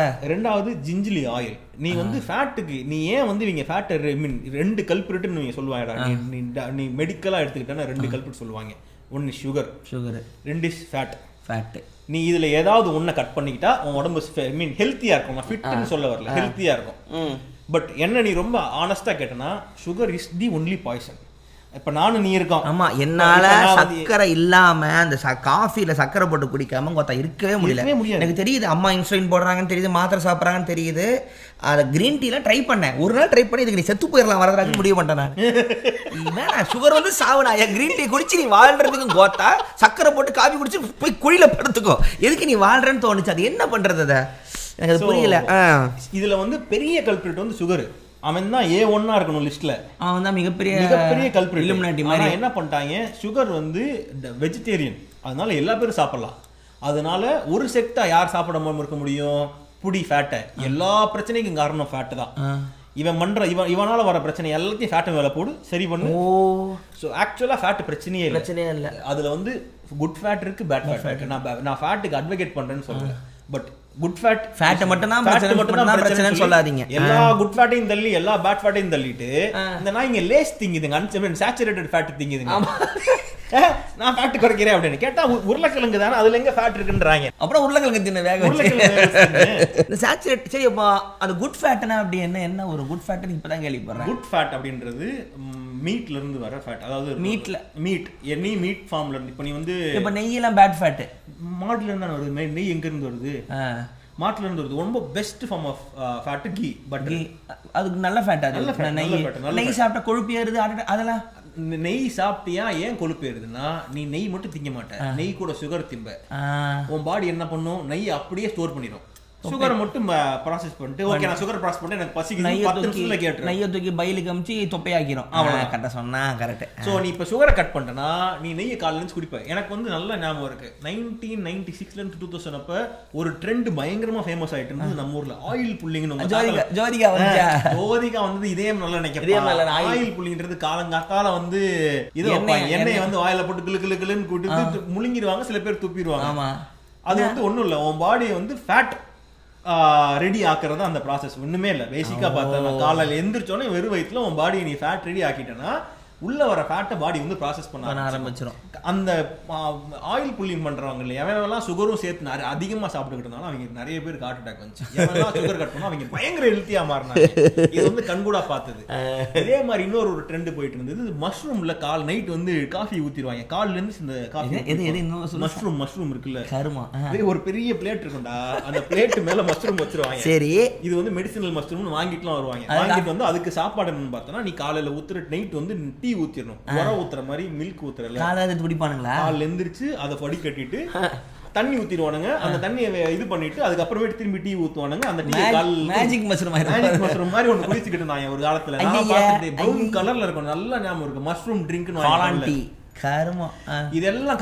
வீகன்றது இப்ப நான் எப்படி என்ன சொல்றது, இன்டர்மிட்டன்ட் ஃபாஸ்டிங் மாதிரி ஒரு ப்ராசஸா கொஞ்ச நாளைக்கு ஃபாலோ பண்ணிட்டு இருந்திரலாம். நீ அதை மட்டும் நம்பி இருந்தா உனக்கு உடம்புல பாதி தேவையான அந்த புரோட்டீன் சோர்ஸா இருக்கட்டும், புரோட்டீன் நீடா இருக்கட்டும், அது செலவு யோசி. முதல்ல காசுக்கு எங்க போவாங்க, செலவு இருக்குவாங்க இதுலயும் இருக்கு. ஆனா ஒருத்தட்ட பேசிட்டு இருக்கும்போது அவர் என்கிட்ட சண்டைக்கு வந்தார். இது எப்படி நீங்க வந்து சஸ்டைனபிள் ஃபுட்னு சொல்றீங்க, வீகன்னா அதாவது வெஜிடேரியனிசம் தான் ஃபியூச்சர், மூடு வெஜிடேரியனிசம் தான் ஃபியூச்சர் அப்படின்னாரு. எப்படிங்க நீங்க வெஜிடேரியனிசம் ஃபியூச்சர்னு சொல்றீங்க அப்படின்னு கேட்டா, ஆமாங்க நீங்க வேணா பாருங்க எல்லாருக்கும் எல்லா நேரத்துலையும் மட்டன் கிடைச்சிட்டே இருக்குமா, இல்ல மீட் சிக்கன் கிடைச்சிட்டே இருக்குமா, நீங்க ஒரு பாயிண்ட்ல எல்லா தலைக்கு வந்து தான் ஆகணும், நம்மளுக்கு பல்லே கிடையாது மீட்டை சாப்பிட்றதுக்கு, அதை எப்படி நீங்க இந்த பல்லா இருக்கணும். நீங்கன்னா இப்ப நீ புளி எடுத்துட்டா அதுக்குன்னு நீ மீட் கடிக்கிறதுக்குன்னு பல்லு இருக்கும் கேளு, பல்லு இருக்கு, அதனால உங்களால மீட்டே ஆக்சுவலா நம்மளால ப்ராசஸ் பண்ண முடியாது, நம்ம வேற வழி முடியாதுன்னு சொல்லுவேன் பண்ணிட்டேன் அப்படின்னு சொல்லி பேசாம அவருக்கு நான் 2 கேள்வி கேட்டேன். ஏங்க பக்ஸ் எல்லாம் புடிச்சு திங்கிறதுக்கு பிளான்ட்டே இருக்குங்க, பிளான்ட்லயே கார்னிவோரஸ் இருக்கு, ஏங்க மனுஷங்கள்ல கார்னிவோரஸ், அதுக்கு என்ன பல்லு இருக்கா இல்லையா, அதுக்கு நேச்சரே அதானாங்க அப்படின்னு அமைதியா இருந்தாரு. என்ன படிச்சுப்பான் போலயே, படிச்ச பையனா இருக்கானே. ஆமா பூச்சிங்களை சாப்பிட்ற செடியெல்லாம் இருக்க. ரெண்டாவது கேள்வி கேட்டேன், ஏங்க ஒரே ஒரு நெல்லு விளையிறதுக்கு எவ்வளவுங்க தண்ணி வேணும் அப்படின்னு கேட்டேன். ஒரு நெல்லு விளையிறதுக்கு 1000 லிட்டர் தண்ணி வேணும். ஆட்டேங்கப்பா, ஒரு கோழி வளர்க்குறதுக்கு 90 லிட்டர் தண்ணி இருந்தா போதும். எதுங்க ஃபியூச்சர், ஃபியூச்சர்ல என்ன தண்ணி இருக்குமா, இல்ல எந்த பெட்ரோல் வச்சு நீங்க சாப்பிடுவீங்க அப்படின்னு கேட்டேன். அமைதியா பார்க்க வாழ்க்கை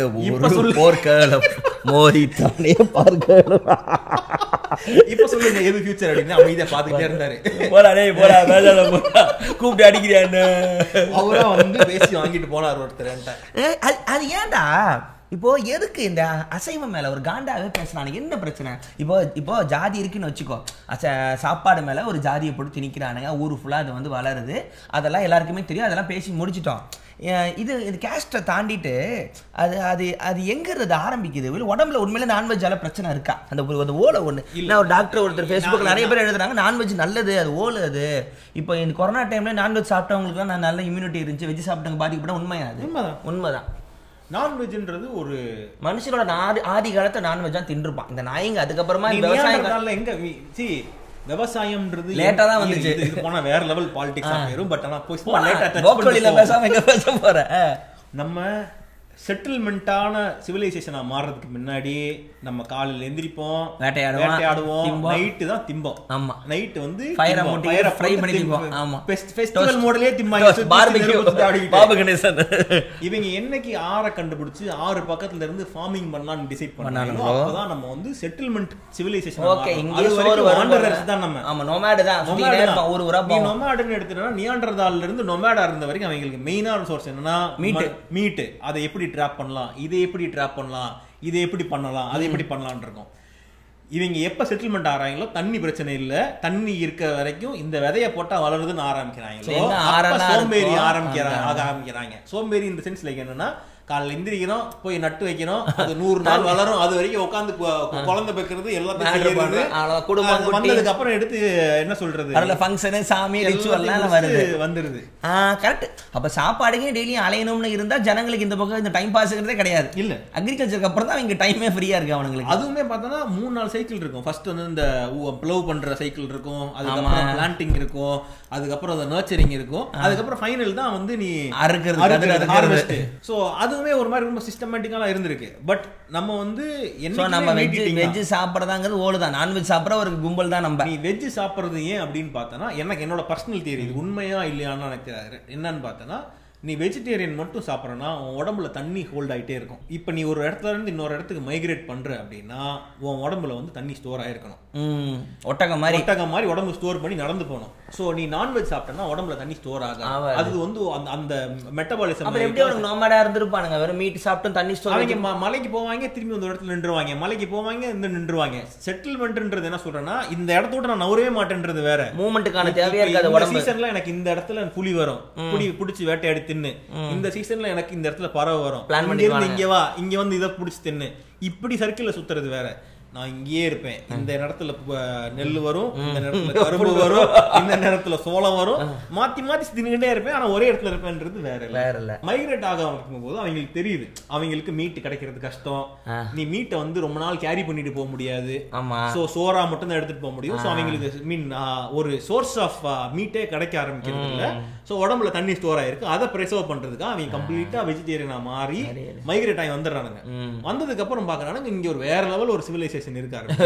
அந்த சிலன் இவங்களை எப்படி வீக்கா மாத்துறது, புடி இதுதான் கரெக்ட், அது தப்புன்னு பேச ஆரம்பிக்கிறது தான். இது என்னோட பர்சனல் தியரி. ஒரு ரைட்டர் ஒருத்தர், ஒரு பேர் மறந்து போச்சு, நல்லா கோவக்காரர், அவர் எழுதியிருந்தாரு. நார்த்ல எல்லாம் வேலை பார்த்தாங்க கவர்மெண்ட் ஆஃபீஸரா, நல்ல பேர், நான் சொல்கிறேன் எண்டில். அவர் சொல்லுவார், நார்த் இந்தியன்ஸ் வந்து சப்பாத்தி ரோல் பண்ணி வச்சுருப்பாங்க, அப்படியே சுற்றி சுட்டு சாப்பிட்டுட்டு போயிட்டே இருப்பானுங்க. இவங்க ஒருத்தங்களோட இந்த உணவு பழக்கத்தை வச்சு அவங்களோட ஹிஸ்ட்ரி நீங்கள் எடுத்துடலாம். இவங்க வந்து நொமேடாக இருந்ததுனால தான் வீட்டை வந்து கையில் சேவ் பண்ணி வச்சுக்கலாங்கிறது வரும்.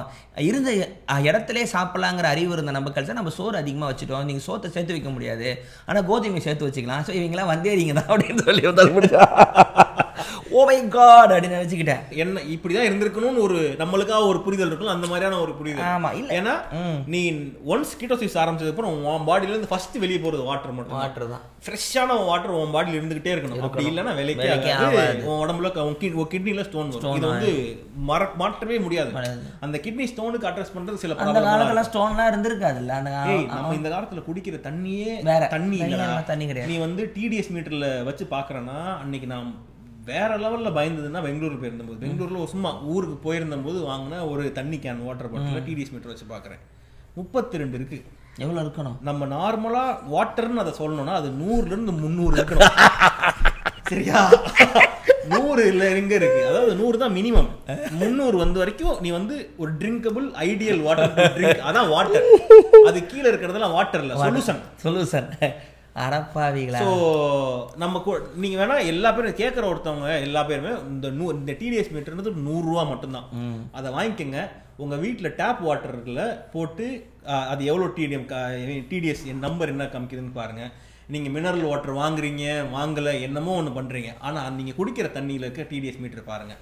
அது 100க்கு மேல இருந்தாதான் நீங்க தண்ணி குடிக்கிறீங்க. அது கீழ இருந்தா நீங்க சால்வெண்ட் மட்டும் தான் குடிக்கிறீங்க. எவன் இதெல்லாம் பாத்துக்கிட்டு இருக்கான்ற முதல்ல அவன் ஊர்ல தண்ணி இருக்கானே முதல்ல அலைஞ்சிட்டு இருக்கானுங்க. இந்த டிடிஎஸ் மீட்டர்லாம் வச்சுக்கிட்டு அப்புறம் டிடிஎஸ் நீங்க தண்ணி வந்து பல பேர் நம்ம ஊர்ல தவன்ற தப்புடா. நம்ம தண்ணி வாங்கினா அது நல்ல தண்ணின்னு வாங்கி குடிக்கணும். அது பாதி நல்ல தண்ணியே கிடையாதுடா. அதுக்கு நீங்க வீட்டுல வாங்குற தண்ணியே நல்லா சுட வச்சோ இல்ல ஒரு யூஎஃப் ஆர்ஓ சொல்லல, வெறும் யூஎஃப் பைப்பு தண்ணி குடிச்சாலே போதும்டா. சுட தண்ணி அதுவே தண்ணி தான் வருதுன்ற இவன் கேன் தண்ணி தான் பிரச்சனைங்கிற. ஆமா, கேன்ல தண்ணி வந்து அவங்க ஆர்வோ பண்ணி அதுல இருக்க தண்ணி எல்லாம் அவங்க எடுத்துக்கிட்டு நம்மளுக்கு தண்ணி மாதிரி ஒன்று தராங்க, குடிச்சு இது பண்ணிக்கிறோம். சோயா பால் மாதிரி. எக்ஸாக்டா. விஜய வரதராஜ ஓக்கலுடி.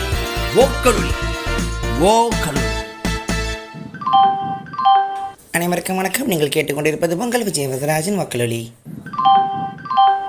आप है तमिल पीपल का लिसनिंग है विजय वरदराज वकलोली का पॉडकास्ट ये कहना है.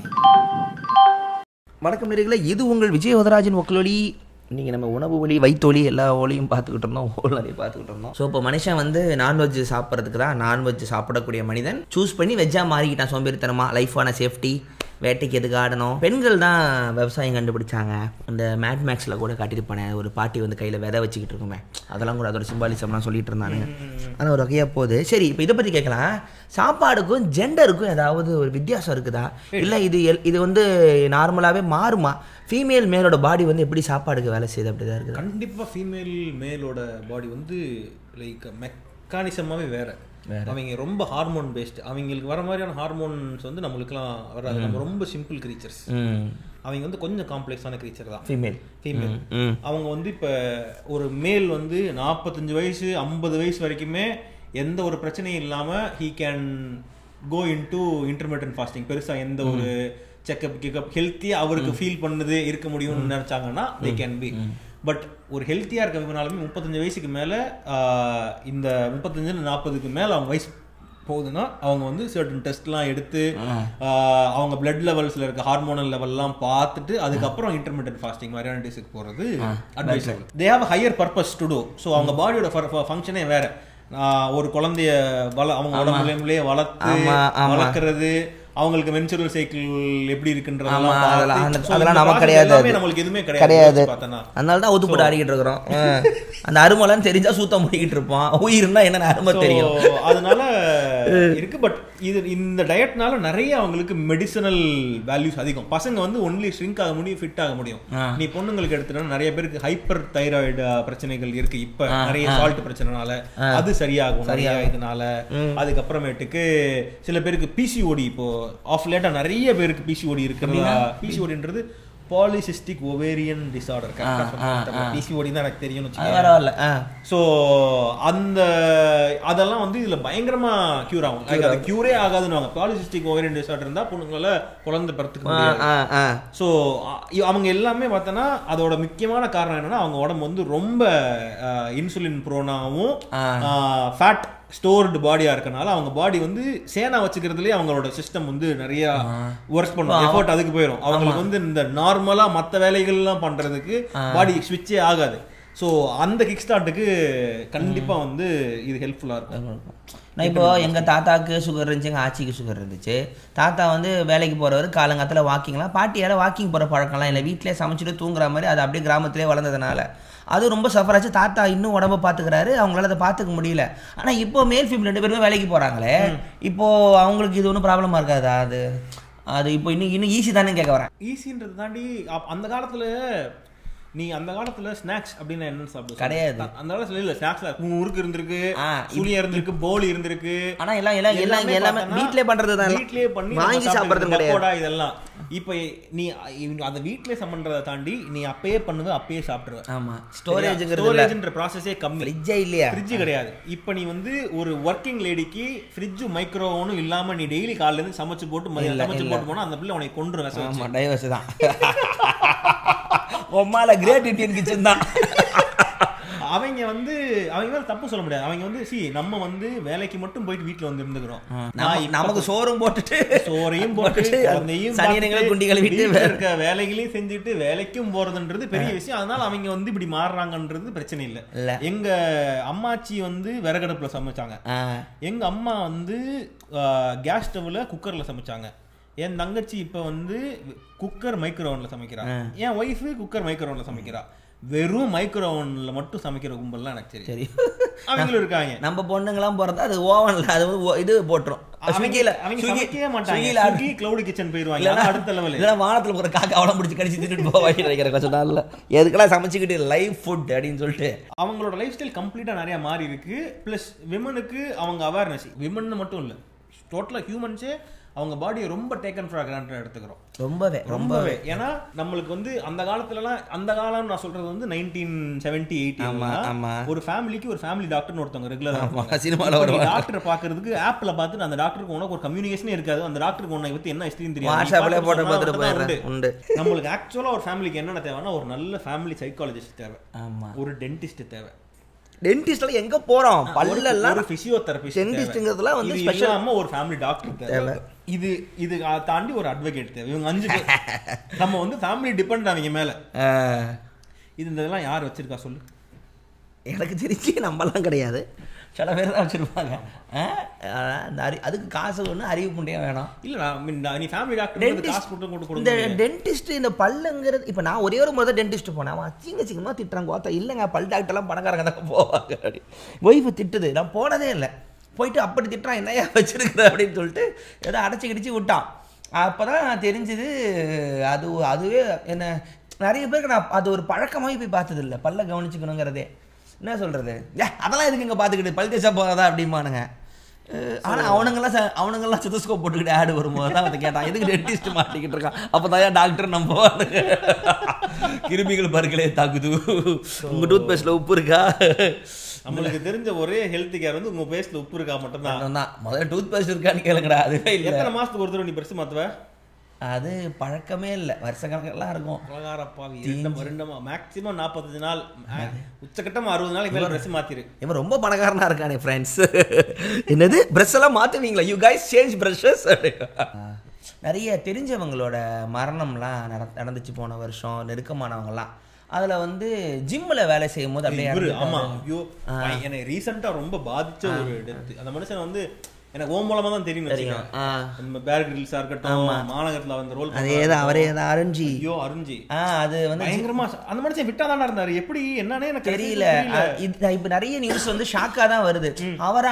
அப்படிதான் இருந்தாருன்னு யாரையுமே சொல்ல முடியல. அவரான்றோம். இதுக்கு முன்னாடி பார்த்தா என்னோட ஜூனியர் பையன் ஒருத்தனோட அண்ணன் சின்ன வயசு ஆனா டெய்லி ஜிம் போறவர் அவரும் இந்த ஒர்க் அவுட் பண்ணும் போது இறந்தாங்க அப்படின்றாங்க.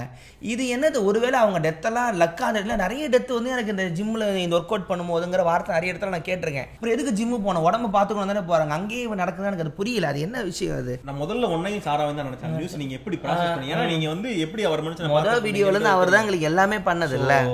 நான் உண்மைக்குமே சொல்றேன் ரொம்ப இருந்தது. பட் எனக்கு அவர் எப்படி என்னன்னு தெரியல. பட் நான் ரொம்ப ஜெனரலைஸ்டா அந்த டாபிக் என்ன சொல்லணும்னு ஃபீல் பண்ணேன்னா மக்கள் என்ன நினச்சிக்கிறாங்கன்னா நம்ம சாப்பிட்றத பேர்ன் பண்ணிக்கிட்டா நம்ம வந்து ஹெல்த்தியாக இருக்கும்னு நினச்சிக்கிறாங்க. நீ சாப்பிட்றது கண்டதை சாப்பிடுவ. அதாவது சரக்கடிப்ப நம்ம போடுவ இந்த பக்கம் போயிட்டு இதை பண்ணுவ உடம்ப சரி பண்ண மாட்டேன். ஒரு வாரத்துக்கு 3 நாள் போவ. ஆனால் வாரத்தில் ஒரு நாளைக்கு 4 தடவை சோறு திங்கிற அப்படின்னா பாடி வந்து நீ சாப்பிட்டும் ஸ்ட்ரெஸ் பண்ணிக்கிற.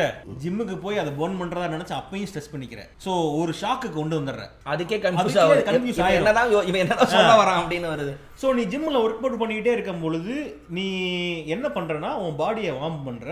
அதுக்கடுத்து உன் பாடியோட மெட்டபாலிசத்தை கொஞ்சம் ஃபாஸ்ட்டாக ஆக்குற. அந்த ஜிம்மில் போகிற அந்த 40 மினிட்ஸ் தான் வந்து நீ ஜிம்மில் பண்ணுற ஒரு பேசிக்கான ஒர்க் அவுட்டோட பர்பஸ். இதை தாண்டி தான் நீ வந்து பாடி பில்ட் பண்ணுற உன் ஸ்டெமினா பில்ட் பண்ணுற. இது எல்லாத்தையும் தாண்டி நீ ஜிம்மில் பண்ணும்போது இருக்க பேசிக்கான ப்ராசஸ் உன் பாடியோட வார்ம்த் உன் மெட்டபாலிசத்துக்கு காம்ப்ளிமெண்ட் பண்ணுற மாதிரி ஃபஸ்ட்டு மாத்திர. அதுக்கப்புறம் உன் மெட்டபாலிசத்தை கொஞ்சம் அந்த டைமுக்கு மட்டும் ட்வீக் பண்ணி ஃபாஸ்ட் ஆக்குற. திரும்பி வந்து விட்டுற. விடும்போது தான் நம்ம பாடி பசிக்குது எனர்ஜி ட்ரெயின் ஆகுது இதெல்லாம் பண்ணுது. ஸோ இந்த டைம் பண்ணும்போது உன் பாடியில் உன்னோட சர்க்குலேஷன் வந்து ரொம்ப கிளியராக இருக்கணும். அதாவது உன் ஹார்ட் வந்து பம்ப் பண்ணுச்சுன்னா அது ஒரு பம்புக்கு எந்த ஒரு அடைப்பும் இல்லாமல் உச்சந்தலையிலிருந்து உள்ளங்கால் வரைக்கும் இருக்க எல்லா இடத்துக்கும் ஹார்ட்ல இருந்து பஸ் லெட் வெளியே போகணும். இப்போ நீ வந்து நிறைய சாப்பிட்டு நிறைய கிளாக் இருக்கும் உன் உடம்புல. உனக்கு அது தெரியாது. நீ நார்மலாக இருந்தனா அது நான் எப்பயும் பம்ப் பண்ணுற மாதிரி பம்ப் பண்ணிக்கிட்டே இருக்கும். எங்கெங்கே இப்படி போகுதுன்ற மாதிரி ஒரு சிஸ்டம் ரெடி ஆயிரும். நீ ஜிம்மில் போகும்போது கண்டிப்பாக அது இந்த இடத்துல ரீச் பண்ணி ஆகும்போது ரொம்ப விகரஸாக அடிக்க ஆரம்பிக்கும். அந்த இடத்துல ஏதாவது கிளாக் இருந்து அது மிஸ்ஃபயர் ஆகி அப்படி ஹார்ட் அட்டாக் வர்றதுன்றவங்க எனக்கு இவங்க மட்டும் இல்லை நிறைய அந்த மாதிரியான கேஸுகள் நிறைய கேட்கும்போது எதுக்கு அங்கே எங்கள் வீட்லேயே ஜிம்மு போவாதுன்றாங்க. தம்பியை அங்கே தானே பிரச்சனை இருக்குது. நீ வீட்லேயே கூட இருக்குன்னு அது மாதிரி ஒரு பயம் கூட கிரியேட் பண்ணுற அளவுக்கு ஆயிடுதா. அதனால தான் யோசிப்போம் எதுக்கு போகிறாங்க. ஸோ அது வந்து ரொம்ப வருஷமாக அது ஜிம்மிலே இருக்கிற நிறைய பேர் இப்போ என்ன பண்ணுறாங்கன்னா ஸ்ட்ரெஸ் இருந்தால் நான் ஜிம் போகிறேன் அது அடிக்ஷன் மாதிரிலாம் ஆகும். அது வந்து அதுக்கு நீ ஜிம்முக்கு போகணும் இல்லை. நீ சாதாரணமாக ஓடுனா கூட உடம்புல என்டார்ஃபின்ஸ் வருமே. அது ஜிம்முக்கு போயினா அந்த அந்த ஸ்ட்ரெஸ் இருந்தால் நான் போய் ரிலீஃபாக ஜிம் வரேன். அதோட ஒரு என்டார்ஃபின். அந்த என்டார்ஃபின்றது நீ தம் அடிக்கிறல்ல கோவத்தை காட்டுற மாதிரியான ஒரு அதுக்கு நீ சாதாரணமாக நீ நீ ஒரு ஹெட்செட்டை மாட்டி நீ நடந்து போயிட்டு வந்தாலும் நல்லா நல்லா ஓடிட்டு வந்தாலுமே உனக்கு வந்து அந்த என்டார்ஃபின்ஸ் கிடைக்க தான் போகுது. நீ ஜிம்முக்கு தான் போகணும்னு அவசியம் இல்லை. நீ வந்து உடம்ப ஃபஸ்ட்டு நீ என்ன உள்ள போடுறன்றதை ரெஸ்பெக்ட்ஃபுல்லாக உன் உடம்புக்கு பேசிக்கு. அதுக்கப்புறம் தான் மற்றதெல்லாம். அதுக்கப்புறம் தான் உன் ஒர்க் அவுட்டு உன் பர்ன் அவுட்டு இது எல்லாமே. என் ஃப்ரெண்டோட அண்ணன் வந்து என்னதான் அப்புறம் விசாரிச்சுக்கிட்டே இருந்தேன் என்னதான் ஆச்சு சின்ன வயசாச்சுன்னு பார்த்தா அவருக்கு டெய்லி ஒரு பழக்கம் இருந்துருக்கு. வீட்டுக்கு வந்த உடனே ஒரு கிண்ணம் ஃபுல்லாக நிலக்கடலை வச்சு ஃபுல்லாக சாப்பிடுவாரான். வேக வச்சு டெய்லி சாப்பிடுவாரான். அதை ஒரு சாதாரண பழக்கம்னு நினைச்சிட்டு இருக்காங்க வீட்டுல. அது வந்து ஃபேட் சேருமா வருஷ கணக்கில். ஒரு ரஜினி படிக்காதவன் தானே, ஒரு கையில வந்து கொஞ்சம் நிலக்கரி கொடுத்து சாப்பிடுற மதியானம் வரைக்கும் தாங்க அப்படின்னா அது வந்து உச்சக்கட்ட சோர்ஸ் ஆஃப் புரோட்டீன், மீன் புரோட்டீன் இல்ல கொலஸ்ட்ரால். அதை வந்து நார்மல் பழக்கமா வீட்டுல விட்டுட்டாங்க அதை. ஆனா அவரு வந்து வெயிட் பயங்கரமா எடுப்பாரா ஜிம்ல பண்ணிட்டு இருக்கும் போது ஹார்ட் அட்டாக்ல சின்ன வயசு 33 34 இறந்துட்டாரு. பார்த்து யாருக்கும் புரியல. அதுக்கப்புறம் தான் பொறுமையாக சொல்கிறாங்க இதுவாக இருந்திருக்கலாமோன்றாங்க. நான் அப்படியே பார்க்க என்னடா சொல்கிறீங்க. அப்புறம் தான் வந்து சாப்பாடுங்கிறது இன்புட் வந்து எவ்வளோ முக்கியம் அப்படின்னு தெரிய ஆரம்பிக்குது. இப்போது உடம்பை பற்றி இவ்வளோ நேரம் பேசிக்கொண்டு இருந்தோம். இது ஏதோ சன் டிவியில் ஞாயிற்றுக்கிழமை மத்தியானம் டாக்டருங்கெலாம் பேசுவாங்கள்ல அந்த மாதிரி இடத்துல. அதில் எப்படி பேசுவாங்கன்னா டே ஒரு மாதிரி தூங்க வச்சுருவாங்க. அதாவது பார்த்திங்கன்னா நீங்கள் வந்து இரவு நேரங்களில் வந்து 2 இட்லி தான் சாப்பிடணும் அப்படின்னா அப்புறம் டாக்டர்கிட்ட கேள்வி கேளுங்கன்னா டாக்டர் எனக்கு போடும்போது குஞ்சு எந்திரிக்க மாட்டேங்குது அப்படிமா. டேய் இது உணவை பற்றி போட்டோடா அப்படிம்பாருங்க. இது என்ன சொல்கிறது, அது எல்லாம் டெய்லி பேசிக்கிறதா, யாருக்குமே ஒரு கிளாரிட்டி இல்லை அப்படிங்கிறதா உண்மை. ஆமா இல்ல நிறைய மித்து இருக்கு அதை சுத்தி. ஆமா அது யாரும் பண்ண பயம். இப்போ நீ சொன்ன தேங்காய்ண்ணே உடம்புக்கு ஒன்றும் பண்ணாதுங்கிறத நீ சொல்லி தான் எனக்கு தெரியுது. ஏன்னா அதை ஒரு பெரிய விஷயமா பேசிக்கிட்டு இருப்பானுங்க. உண்மையிலே எது உடம்புக்கு வேணும் எது உடம்புக்கு வேணாம் அப்படிங்கிறது யாருக்கும் கிளாரிட்டி இல்லை. இன்னொன்று இந்த கெமிஸ்ட்ரியாக பிரிக்கிறாங்களே ப்ரோட்டீன் கார்ப்ஸுங்கிறது கார்போஹைட்ரேட்டுன்னு எனக்கு லேட்டாக தான் தெரியும். இந்த ப்ரோட்டீன்ஸ் கார்ப்ஸ் ஃபேட்ஸ்ன்னு நம்ம ஜனங்களுக்கு வந்து கெமிஸ்ட்ரியாக பிரிக்க தெரியாது. சாப்பாடு பேர் சொல்ல தெரியும். இந்த புரோட்டீனு ஃபேட்டெல்லாம் இந்த டிவைட் பண்ணுறதே ரீசெண்டாக வர மேட்டர் தான். நம்ம அம்மா கிட்டலாம் இப்போலாம் விளக்க வைக்க முடியும். இப்போ நானே எங்கள் அம்மாவை கெஞ்சி இந்த குதிரைவாளி வாங்கி சாப்பிட சொன்னேன். இப்போ டெய்லி மத்தியானம் அதில் தான் சோறு சாப்பிட்றதில்ல, குதிரைவாளியில் சமைச்சு சாப்பிட்றாங்க. சுகர் கண்ட்ரோல் 150 இருக்குது. அது இப்போ தான் அவங்களுக்கு தெரிய வரும். சாயந்தரம் வாக்கிங் போயிடுறாங்க. ஸோ அதனால் நம்ம ஊரில் வந்து அறிவியல் ரீதியாக சாப்பாடை பார்க்க தெரியாது, உடம்பை பார்த்துக்கணும்னு. நம்ம அந்த காலத்து இந்த பைபாஸ் ரோட்லலாம் ட்ரெயின்லலாம் போகும்போதெல்லாம் தாத்தாங்கலாம் உட்காந்துருக்கோம் மரத்து கீழே. இந்த விவசாயம்லாம் 6 பேக்லாம் வச்சுன்னு உட்காந்துருக்கோம். ஏன்னா அவங்களுக்கு வந்து என்ன பண்ணுறது, அவங்க வேற லைஃப் ஸ்டைலே அவங்களுக்கு அவ்வளவுதான். அது ஓடா தெரிஞ்ச உடம்புன்னு வச்சுக்கோ. ஆண்டைங்களாம் நல்லா அது கொழுன்னு தொப்பையோடு செத்து போயிடுவாங்க. இருந்தாலும் அது வந்து எல்லாமே வந்து இந்தியாவில் வந்து ஜாதி கீழே தான் வருது. அவங்களுக்கும் ஆசை இல்லை எப்படி ஓடா உழையணும்னு. ஆனால் அவங்க ஒட்டமெல்லாம் பார்த்தா கல் மாதிரி ஃபிட்டாக வச்சுருப்பானுங்க. இங்கேருந்து ஏ பாண்டே இன்னும் மயிரை பிடிங்கன்னா நீங்கள் இருந்து மாட்டை போடுறாங்கன்னு கத்துனாங்கன்னா எக்கோ அங்கே அடிக்கலாம் பிலிப்ஸு. அந்த ஸ்டாமினா வந்து நீ சொல்கிற மாதிரி இப்போ அவரை போய் கேட்டால் எனக்கு உடம்புலாம் வேணாம் தம்பி, ஏதோ இங்கே இருக்கிற ஆண்ட பையன் மாதிரி நாளை நிம்மதியாக தின்னுட்டு தூங்கலாம் தொப்பை வச்சுக்கிறேன்னு சொல்லுவார் அவர். பாடி கான்ஷியஸ் நம்ம ஊர்க்காரங்களுக்கு இல்லைங்கிறது உண்மை. எனக்கே இல்லை, நம்ம அம்மா அப்பாவுக்குலாம் சுத்தமாக கிடையாது. எக்ஸசைஸுங்கிறது பேசிக்னா அமெரிக்கன்ஸு ரொம்ப வேலை செய்வாங்க. அதுதான் பேச ரொம்ப பாடி கான்ஷியஸ். இவ்வளோ எக்ஸசைஸ் ஜிம்மெல்லாம் பண்ணாமல் இங்கே பண்ணாங்க. கொரோனாக்கு மாஸ்க் போடுறாங்கன்னா ஒரு பையன் போடலை, எல்லாம் செத்து போயிட்டான். ஏண்டா டெய் அவ்வளவு பண்ணிங்களா மாஸ்க்கு போட்டிங்களா அந்த மாதிரின்னு. இந்த ஒரு ரொம்ப டிவைட் பண்ணி சாப்பாடை வந்து நீ சொன்ன மாதிரி ஃபேட்டு இது ஜீரணம் பண்ணதெல்லாம் அந்த காலத்தில் யாருக்கும் சொல்ல தெரியாது. இதை சாப்பிடுங்க. இன்னொன்று அரிசிங்கிறதே நம்ம ஊருக்கு லேட்டாக தான் வந்திருக்கு. ஆமாம், அரிசி வந்து தஞ்சாவூர் பக்கம்லாம் தீபாவளிக்கு போட்டு சாப்பிடுவாங்களாம். கறி எடுக்கிற மாதிரி தீபாவளிக்கு அரிசி. மற்றதெல்லாம் வந்து இந்த கேழ்வரகு கூழ் அப்புறம் அந்த இது களி கம்பு குதிரைவாளி இதெல்லாம். நீங்கள் அதெல்லாம் வந்து கடையில் பார்த்தா ஆர்கானிக் ஃபுட்ஸ்ன்னு அதை கிலோக்கு 200 விற்கிறானுங்க. நம்ம நார்மலாக தின்ட்டுறதே இப்போ காஸ்ட்லி ஆக்கிட்டான். இயற்கை வேளாண்மை அந்த வேளாண்மைன்னு சொல்லிட்டுன்னு இப்போ இருக்கிற ஜென்ரேஷனும் ஆஃபீஸ் போதுங்க வேலை செய்யுதுங்க. அதுங்களுக்கு ஆஃபீஸில் என்ன கிடைக்கிறதோ அதை திங்கிறது தான். அதுங்களுக்கு இப்போ இருக்கிற ஜென்ரேஷன் சாப்பாடு எங்கேருந்து வருதுன்னே தெரியாது. ஆமாம், ஸ்விக்கிலேருந்து எங்கே வருதுன்னே தெரியாது. ஆமாம் இப்போ ஸ்விக்கி வந்து எந்த ஹோட்டலும் நமக்கு தெரியறது இல்லை. ஒரு ஹோட்டல் போடுறோம் அங்கேருந்து போடுறோன்னு யாருக்கு தெரியும். ஸ்விக்கி ரேட்டிங் 4 இருந்துச்சுன்னா ஓகே, நல்ல ஹோட்டல் 4 ரேட்டிங் மேலே இருக்கணும். 150 ரூபாய்க்குள்ள நிறைய ஹோட்டலுங்க. அவ்வளோதான் கிரைட்டீரியா ஸ்விக்கியில். ஸ்விக்கிக்காகவே இப்போ நிறைய ஹோட்டல் திறந்துருக்காங்களா. ஜனங்க சாப்பிட மாட்டான், வெறும் டேக்அவே ஹோட்டல் மட்டும் தான். அவன் எந்த கிராமத்தை போட்டு சமைக்கிறானோ யாருக்கு தெரியும். பசியில் தின்னுட்டு போக வேண்டியதான். ஆனால் அதான் ஃபியூச்சர் க்ளவுட் கிச்சன். ஃபியூச்சரில் எல்லாம் கொஞ்ச நாள் மாத்திரை வந்துன்றாங்களா அப்படியே சாப்பாடுக்கு பதில். அதெல்லாம் உண்மையா இல்லை, அது வந்து ஒரு சயின்ஸ் ஃபிக்ஷன் தான். சயின்ஸ் ஃபிக்ஷன்றதெல்லாம் சும்மா எப்படி இருந்தாலும் மாத்திரைக்குள்ள எனர்ஜிலாம் கொண்டு வர முடியாது. விட்டமின்ஸ் கொண்டு வரலாம், இதெல்லாம் கொண்டு வர முடியாது. ப்ரோட்டீன்லாம் கொண்டு வரும். அதெல்லாம் நீ பூவாவாக சாப்பிட்டா தான். ஆமாம், அதாவது ஃபாரினில் வந்து வீகனிசம் பார்த்தீங்கன்னா டோன்ட் கில் அனிமல்ஸ்னு ஒரு சென்டிமெண்ட்டாக பேசுகிறான். அது எப்படின்னா மிருகங்களோட தோல் வந்து ஃபர் பண்ணுறோம், ஸோ வேணாம் பீட்டா லோகோ போட்டுருவாங்க சாப்பிட மாட்டோம். அது வந்து ஒரு மனசு சார்ந்து அடடா பாவமே கோழி ஆடுன்றான் டாக்குமெண்ட்லாம் போட்டு அழுவானுங்க. நம்ம ஊரில் வந்து இதை வந்து வேறு பைய கும்பல்லாம் உட்காந்துட்டு அதை வேறு மாதிரி ப்ராபகண்டா பண்ணும்போது நம்ம காண்டாகுது. நம்ம ஊரில் சைவம்லாம் இருக்குது, எல்லா ஜாதியிலையுமே சைவம் இருக்குது. அதை வந்து வீட்டிலே சாப்பிட மாட்டாங்க. இப்போ எங்கள் வீட்டில் சனிக்கிழமை நான்வெஜ்ஜை பார்த்தா எங்கள் தாத்தன் கத்தும். முட்டை கிட்ட போனோம்னா சண்டை, ஏன்னா ஒரு நாள் வச்சுப்பாங்க. அதுக்கு நான் சொல்லிட்டேன் இல்லை, வெறும் சைவம் சாப்பிட்ற கும்பலே இருக்குது, எல்லா ஜாதியிலையுமே இருக்குது. சைவமே நார்மல், இந்த வீகன் எதில் வரானுங்கன்னு ஒரு பையன்கிட்ட ஃபுல்லாக கேட்டுருந்தேன். இந்த அற்புதம்னு ஒரு ஃபேக் ஐடி கூட பேசிக்கிட்டு இருந்தான், வீகன் காண்டாவன். அவங்க வந்து வீகன் வந்து சைவத்தை திட்டுறானுங்களாம். ஆமாம், பால் குடிக்கிறாங்கல்ல, ஆ குடித்தா சோயா பால் குடிங்க அப்படின்றான். சுன்னி பால் குடிப்பாங்க.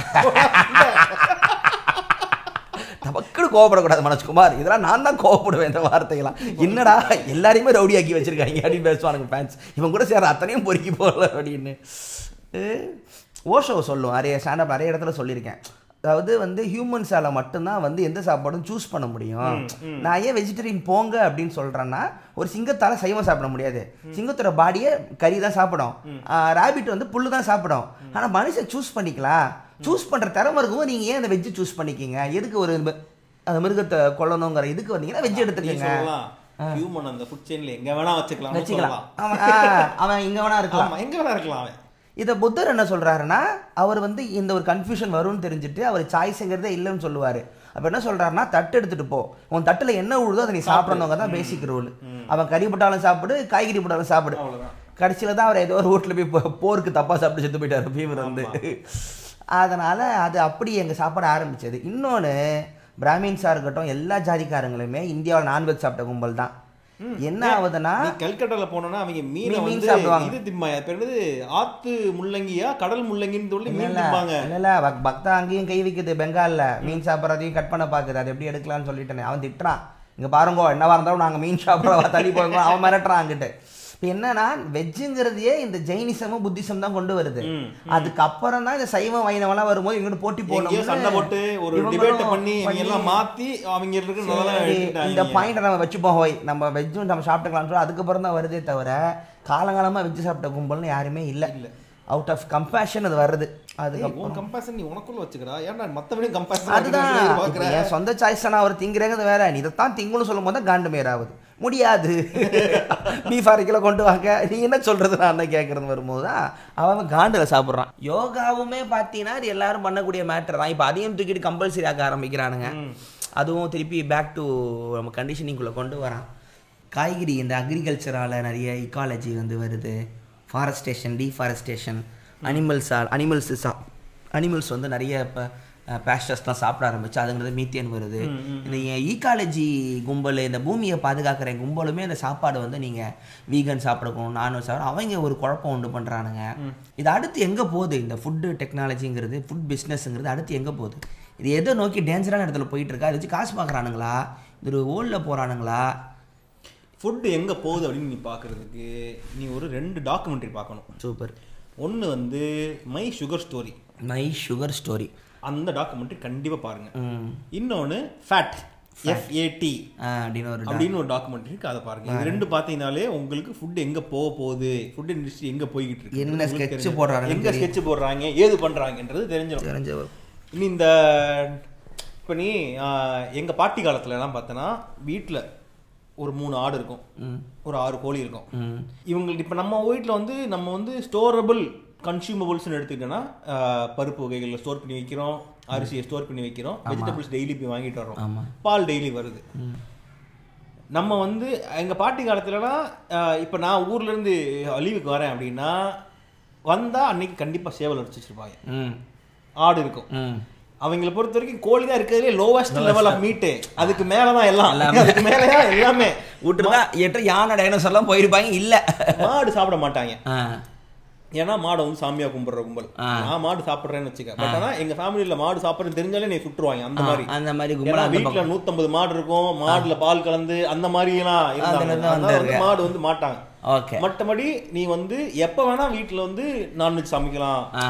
சிக்கன் இப்போ நம்ம தண்ணி எப்படி சொல்றோம், ஏன் தண்ணியை வாங்கி சாப்பிட்றீங்க, அதே தான் கோழிக்கு சொல்லுவாங்க. எதுக்கு போய் கோழியை அடிச்சு கொண்டு வராங்க, அதான் சுத்தத்தை அடிச்சு போட்டு போய்கிட்டே இருக்க வேண்டியதான் அப்படிங்கிற மாதிரி தான் அவங்க இருந்திருப்பாங்க. அது வந்து எவ்வளோ ஒரு சஸ்டைனபிளான லைஃப் ஸ்டைல் வந்து மாறி நம்ம இப்போ வந்து என்னன்னா, நம்ம வாங்குறோம்னா ஒரு கடையில் போய் தான் வாங்கணும். அது இப்போ என்னன்னா ஃபிப்போலா ஆயிடுச்சு. இப்போ நார்மலாக காலையில் ஒருத்தங்க கருத்து அறுத்து கிளீன் பண்ணி கோழி தரணும், அது நம்மளுக்கு கிளீன்லினஸ் கிடையாது. அதே அறுத்து கோழி ஐஸ் ட்ரேல வச்சு கொடுக்குறாங்க. அது வந்து எங்கள் அம்மா அப்படி தான் வாங்குது, எங்கள் அம்மா அப்படி தான் வருது. எல்லாம் கட் பண்ணி அழகாக கவரில் போட்டு ஜில்லுன்னு கொடுக்குறோம், வாங்கி சமைக்க ஆரம்பிச்சிருது. ஸோ நல்லா தானே இருக்கு உனக்கு.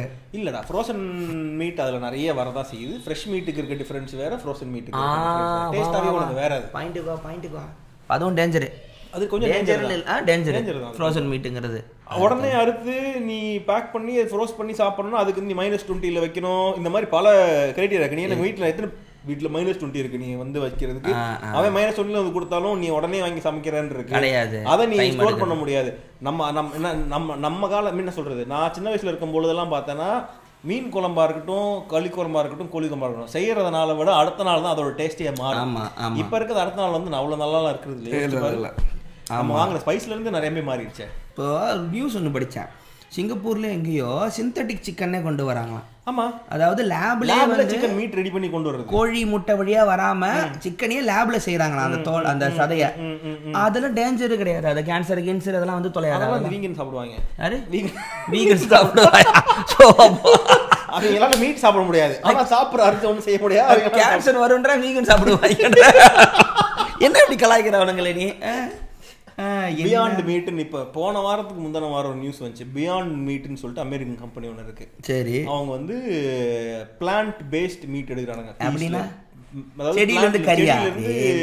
கறி இல்லடா, புரோட்டீன் கலப்பு திருமணம். அந்த புரோட்டீன் எடுத்து, உனக்கு புரோட்டீன் தானே தேவை, நான் மீட் மாதிரி உனக்கு புரோட்டீன் தரேன். ஆனால் அது மீட்ல இருந்து வந்தது இல்லை, பிளான்ட்ஸ்ல இருந்து வந்தது. என்னடா மீல் மேக்கர் தானே அது, மீல் மேக்கர் மாதிரி. இது பீஸ் நான் சொன்னது பீ புரோட்டீன். எனக்கு புரியல, கறியிலிருந்து வந்தா கறி எப்பறம் சாக்கோ செடியிலிருந்து வரும். என்ன மூலடா அவங்களுக்கு. பிரியாணியே நீ பன்னீர் பிரியாணின்னு ஒன்று ஒத்துக்கிற இல்லையா இல்லையா டிஷ்ல. பிரியாணி எங்கள் ஊரில் மட்டனில் செஞ்சால் மட்டும்தான் பிரியாணி, மற்றதெல்லாம் தக்காளி சாதம். பிரியாணிங்கிறதே கறி இருந்தாலும் அதான வெஜிடபிள் பிரியாணி, அந்த மாதிரி பிரியாணி என்ன மஷ்ரூம் பிரியாணி அதெல்லாம் எங்க ஊர்ல புலாவடா. அசிங்கமா கேட்ட ஃப்ராமா அது மாதிரி தான் இது. பட் அவன் வந்து பார்த்தனா மெக்டானல்ட்ஸ் எவ்வளவு பெரிய செயின், அவங்க கூட டைப் போட்டு முதல் பிளான் பேஸ்ட் பார்ட்டி ரெடி பண்றாங்க. அதான் போன வாரத்துக்கு நியூஸ். அங்கல வீகன் கும்பல் நிறைய போயிருச்சுல, நிறைய வந்துருச்சு. சேவ் சிக்கன்ஸ் ஓடடா அடப்பாவமே, சேவ் தி சிக்கன். ஆனா டர்க்கி மட்டும் விட மாட்டாங்க தேங்க்ஸ் கிவிங்னா. ஆமா ஆமா, புடி உமால புடியல அவங்கள்ட்ட இருக்கு. இதை சொல்லி அதை செய்கிறதுன்றது. நான் அந்த சுகர்னு ஒரு புக்கு படித்தேன், அந்த புக் ரெஃபரன்ஸ் சுகர் அப்படி புக்கு. சரி, சுகர் வந்து எவ்வளோ பெரிய வியாபாரம், எவ்வளோ பெரிய பாலிடிக்ஸ்லாம் போட்டுருந்தாங்க. பாலிடிக்ஸ் அவங்க என்ன சொல்கிறான்னா, ஒரு சாக்லேட் கவர கம்பெனியை பேசிக் எக்ஸாம்பிள் என்ன சொல்கிறான்னா, ஒரு அதே சாக்லேட்டை ஒரு 5 விதமான சாக்லேட் பண்ணுவாங்களாம். ஒவ்வொன்றுத்துலேயும் சுகர் குவாலிட்டியை வந்து மாற்றி மாற்றி நம்பர் வச்சுப்பாங்களாம். சின்ன பசங்களை 50-60 பசங்களை கூப்பிட்டு டெஸ்ட் பண்ணுவாங்களாம். எந்த சாக்லேட்டை எடுத்துட்டு அதே சாக்லேட் 2வது முறை குழந்தைங்க வாங்கிக்குதோ அந்த சுகர் லெவல் தான் கரெக்டான லேப்ல பிக்ஸ் பண்ணி வரலாம். இதெல்லாம் பார்த்துட்டு அரண்டுட்டேன். நல்லா கவனிச்சு பாருங்கன்றான். லேசரெல்லாம் பின்னாடி அந்த சுகர் லெவல்னு போட்டிருக்கோம்மா, எதுக்குங்க அந்த சிப்ஸில் சுகர் அப்படி யோசிப்பான். அப்புறம் பார்த்தா எல்லாத்துலேயுமே சுகர் சேர்க்குறாங்களாம். என்னன்னா, சுகர் சாப்பிடும்போது ஹாப்பினஸ்ங்கிற ஒரு எமோஷனல் ஃபீல் வந்து உடம்புல கிடைக்குது, அதுக்காக தான் மனுஷன் அலையிறான், அந்த சைக்காலஜியில் தான் விளையாடுறானுங்கன்னு எழுதுறோம். அரண்டுட்டேன். உண்மைதான் அது. சுகர்னு உங்களுக்கு ஏதோ ஒரு வகையில் போனால் கூட சாட்டிஸ்ஃபேக்ஷனுங்கிறது வருது, நம்ம ஏதோ சேஃப்டியாக இருக்குன்னு ஃபீல் கொடுக்குதுன்னு சொல்லிட்டு தான் எல்லாத்துலேயுமே சேர்க்குறானுங்க. இந்த டயாபெட்டிஸுக்கு இந்த ஃபண்டு பண்ணுற அத்தனை புரோட்டீன் ஃபுட்டு கம்பெனிங்க லேசிக்ஸ் எல்லாமே தான் இந்த அமெரிக்கா பிரசிடென்ட்டுக்குலாம் இந்த ஓட்டிங்க்கு பின்னாடி பேக்கப் காசு கொடுக்குறவனுங்களாம். ஸோ டயாபெட்டிஸை கண்ட்ரோல் பண்ண மட்டும் எந்த ஒரு சட்டம் வந்தாலும் உடனே பிளாக் பண்ணிடுவானுங்களாம். ஏன்னா அமெரிக்காவில் வந்து சுகர் விற்கிற லேஸ் கம்பெனியை விட டயாபெட்டிஸ்க்கு மருந்து வாங்குற கம்பெனி அவ்வளோ துட்டாங்க. இவங்களுக்கு சுகர் இருந்தால் தான் துட்டுன்றானுங்க. இந்த கான்ஸ்பிரசி கின்ஸ்பிரசிலாம் ஓடிப்பேன். என் தாத்தா 3000 ரூபாய்க்கு வாங்குறாரு, 3500 ரூபாய்க்கு அப்போல வந்து கொடுத்துட்டு போகிறான் மாதம். எங்கள் அம்மாவுக்கு 2000 ரூபாய்க்கு மாத்திரை, டாக்டருக்கு 1000 ரூபா. அது இல்லாமல் வாழ்க்கையே ஓடலை. எப்படி அதை வேணான்னு சொல்லுவானுங்க. அதுவும் பாவையா காலையில் எழுந்திரிச்சு சாப்பிடாமல் போய் ஃபாஸ்டிங்கில் போயிட்டு ஒரு 6 மணிக்கு போய் பிளட்டை கொடுத்துட்டு திருப்பி எனக்கெல்லாம் செக் பண்ண அங்கே இருக்கான்னு உசிரை பிடிச்சிக்கிட்டு இருந்தால் சுகர் வந்துடக்கூடாதுன்னு. ஏன்னா கருமனுக்கு எப்போ வேணா வருன்றானுங்க.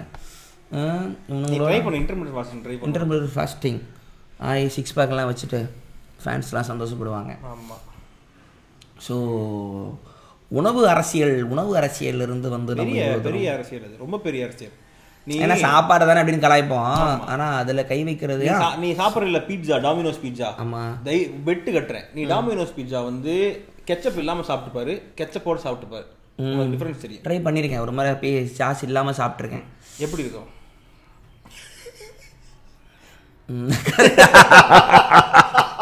இந்த கருமத்தி 500 ரூபாய்க்கு வாங்கணும் இருக்குமே. இப்போ வந்து ரொம்ப தெளிவா என்ன பண்ண ஆரம்பிச்சான், சீஸ்லாம் நல்ல சீஸ் போட ஆரம்பிச்சான். முதல்ல வந்து கேவலமான சீஸ் இருக்கும், இப்போ உள்ள கொஞ்சம் டீசென்டான சீஸ்லாம் வருது இல்லை. இப்போ நீ இது ஸ்விக்கிலேயே அந்த பிராண்டிங் பீஸா இல்லாமல் நார்மல் பீஸா கடைங்களை போட்டால் கூட நல்லா ஏதோ செய்யறாங்க. அது நீ சொன்னது அழிச்சிட்டாங்க, கம்ப்ளீட்டாக அழிச்சிட்டாங்க. முதலையாவது கொஞ்சம் கும்பல் இருக்கும், இப்போ சுத்தமாக இல்லை. ஒரு ஜோக் ஒன்று இருக்கும், ஓஷோட ஜோக் ஒன்று. பெரிய குக்கு ஒருத்தனா, பயங்கர ஃபேமஸான குக்கான், செம்மையாக ஒன்று பண்ணானா. அவர் கெஸ்ட்டு ஒருத்தர் வராரு, பிரசிடென்ட் வரான்னு சொல்லி செம்மையாக பண்ணி நைட்டு ஃபுல்லாக பண்ணானா.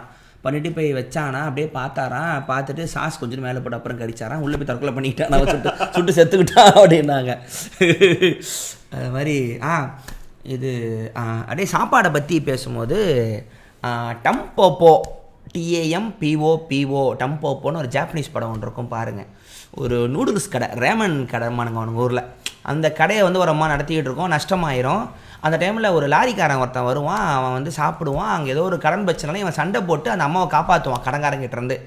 ஆனால் அவன் சூப்பராக ஹெல்ப் பண்ணுவான். அவனே இந்த அம்மா சொல்லி என் கூட கொஞ்சம் ஹெல்ப் பண்ணு, கொஞ்சம் பாதுகாப்பாக இருவாங்க, நான் காசு தரேன்னு சொல்லிட்டேன்னு சரி நான் இருக்க சொல்லி அந்த கதையை டெவலப் பண்ணுவாங்க. ரெண்டு பேரும் சேர்ந்துட்டு ஜப்பான் ஃபுல்லாக ட்ராவல் பண்ணி எல்லா நூல்ஸ் கடைக்கும் போய் அந்த என்னென்ன ஸ்பெஷலாக பண்ணுறாங்கன்னு ஐட்டம்லாம் திருடுவானுங்க. திருடி இந்த அம்மா பயங்கர ஃபேமஸான கடையாக மாற்றும். மாத்திர கேப்பில் இதே மாதிரி சாப்பாடை மட்டும் தேடி அலைகிற ஜனங்களோட அந்தாலஜிக்கு அந்த மாதிரி ஒன்று போகும். அந்த படம் பார்த்த உடனே நூடுல்ஸ் சாப்பிட்டே அவனு செங்கிவில் கூட்டிக்கிட்டு ஜப்பான் நூடுல்ஸ் ஊர் ஃபுல்லாக தேடினா மெட்ராஸில் எங்கேயும் இல்லை. இருந்துச்சு எல்லாம் 1000 ரூபா 1500 ரூபான்னு சொல்லி போட்டிருந்தாங்க. அப்புறம் ஏதோ 400 ரூபாய்க்கு ஒரு கடையில் உட்காந்து சாப்பிட்டு வந்தேன். அந்த படம் பாருங்கள், ஆட்டோமேட்டிக்காக பசிச்சிடும் சொல்லுவோம். அவன் பயங்கரமாக அந்த சூஷி ஜாப்பனீஸ் ரேமன்லாம் நிறைய தின்பண்டம் இது சொல்லு. இந்த ஃபாரின் கடைங்கன்னு நம்ம ஊரில் நிறைய வந்துருச்சா இப்போது? ஜாப்பனீஸ் ரெஸ்டாரண்ட், இட்டாலியன், அப்புறம் கியூசின். நம்ம மக்களுக்கு வந்து ஜாப்பனீஸ் எல்லாம் பிடிக்குமானு தெரியல. அவங்க பாதி குக் பண்ணி சூஷின்னு சொல்றாங்களே, அது வெறும் மீனா, அது மீன் அத்துண்டு இருக்கு, பண்ணாம இருக்கும், ராவா இருக்கும், ஹாஃப் குக்டு, செமி குக்டு நிறைய இருக்கு அதுல. சூஷிலேயே ஏதோ ஒரு பஃபே போகும்போது ஒரு முறை சூஷி கொடுத்தாங்க. இந்த கருமத்தி அவ்வளோ நேரம் சாப்பிட்றாங்க வெப் சீரிஸ்லன்னு பார்த்துக்கிட்டு இருந்தேன். ஆரிகாத்தோன்னு சொல்லிட்டு வந்துட்டேன். இந்த அனிமிலாம் பார்த்தீங்கன்னா அப்படி வரைவாங்க சாப்பாடெல்லாம் தேடி இல்லைங்க, எப்படி தான் வரைவானுங்களோ தெரில. அது ஏன் இந்தியாவில் இருக்குன்னா இந்தியாவில் தான் அவ்வளோ டயபெட்டிஸ் மக்கள் இருக்காங்க ரொம்பவே ரொம்ப. அதாவது இப்போ என்னன்னா சுகர் தானே அப்படின்ற சுகர் தானே பார்த்துக்கலாம் கருமம். அது அது மற்ற நோயாக இருந்தாலும் ஒரேடியாக போட்டுட்டு போயிடும். இது கருமம் காலத்துக்கும் அரிக்கிற மாதிரி. இது அதை வந்து ஒரு ஜென்ரலைஸ்ட் அந்த பேரே கொஞ்சம் சாஃப்டாக இருக்குல்ல, சுகர். ஓகே, இது ஸ்வீட்டாக ஏதோ நோய் வந்திருக்கு போல. நாயா சுகர், நாயா சுகர் டயாபெட்டிஸ் மினிட்ஸ். ஓஷோக்கு சுகர் இருந்துச்சு. ஓஷோக்கு என்னன்னா அந்த பரம்பரையாக வர டைப்பா அவருக்கு அப்பா கிட்ட இருந்துன்னு சொல்லிட்டு 1 அவர் எப்படின்னா டெய்லி இன்சுலின் போட்டே ஆகணும். அவர் சொல்லுவார், சாமியார் புத்தர் ஆகிட்டாருன்னா அவருக்கு வந்து சாகாவரம்லாம் இருக்கும், அப்படியே உடம்பு விட்டு போவார்லாம், ஓடிடுவாங்க. அதெல்லாம் இல்லை, எனக்கு சுகர் இருக்குது, டெய்லி ஊசி போட்டுக்கிறேன், மூடிக்கிட்டு தியானம் பண்ணுங்கடா அப்படிம்பார். இந்த கொரோனா டைமில் வந்து கொஞ்சம் ஜனங்கள் சைக்கலாஜிக்கலாக உடம்பை பார்த்துக்கிறது இல்லை, சைக்கலாஜிக்கலாக வீக் ஆகிட்டாங்க. ஸ்டாமினா இல்லை, வீட்டிலே இருந்ததுனால வெளியே எங்கேயும் போகாதனால ரொம்ப வீக்காக இருக்காங்கிறது எல்லோரும் ஃபீல் பண்ண ஒன்று. அதை வந்து கொஞ்சம் அதை பற்றி யாருமே பேசுறது இல்லை. மக்கள் ரொம்ப டிப்ரெஸ் ஆகிட்டாங்க. ஒரு கிளாஸ்ட்ரோஃபோபிக், அது ஆக்சுவலி டிப்ரெஷன் கூட இல்லை, கிளாஸ்ட்ரோஃபோபிக். கிளாஸ்ட்ரோஃபோபிக்னா வெளியே எங்கேயும் போவோம், வீட்டுக்குள்ளேயே அடைஞ்சே இருக்கிறது, கிட்டத்தட்ட ஜெயில் வாழ்க்கை தான் அது. எங்கேயும் போனோம், போலீஸ் வந்து நிற்பாங்க, நீங்கள் போயிட்டு திரும்பி வந்துடணும். விஜய வரதராஜ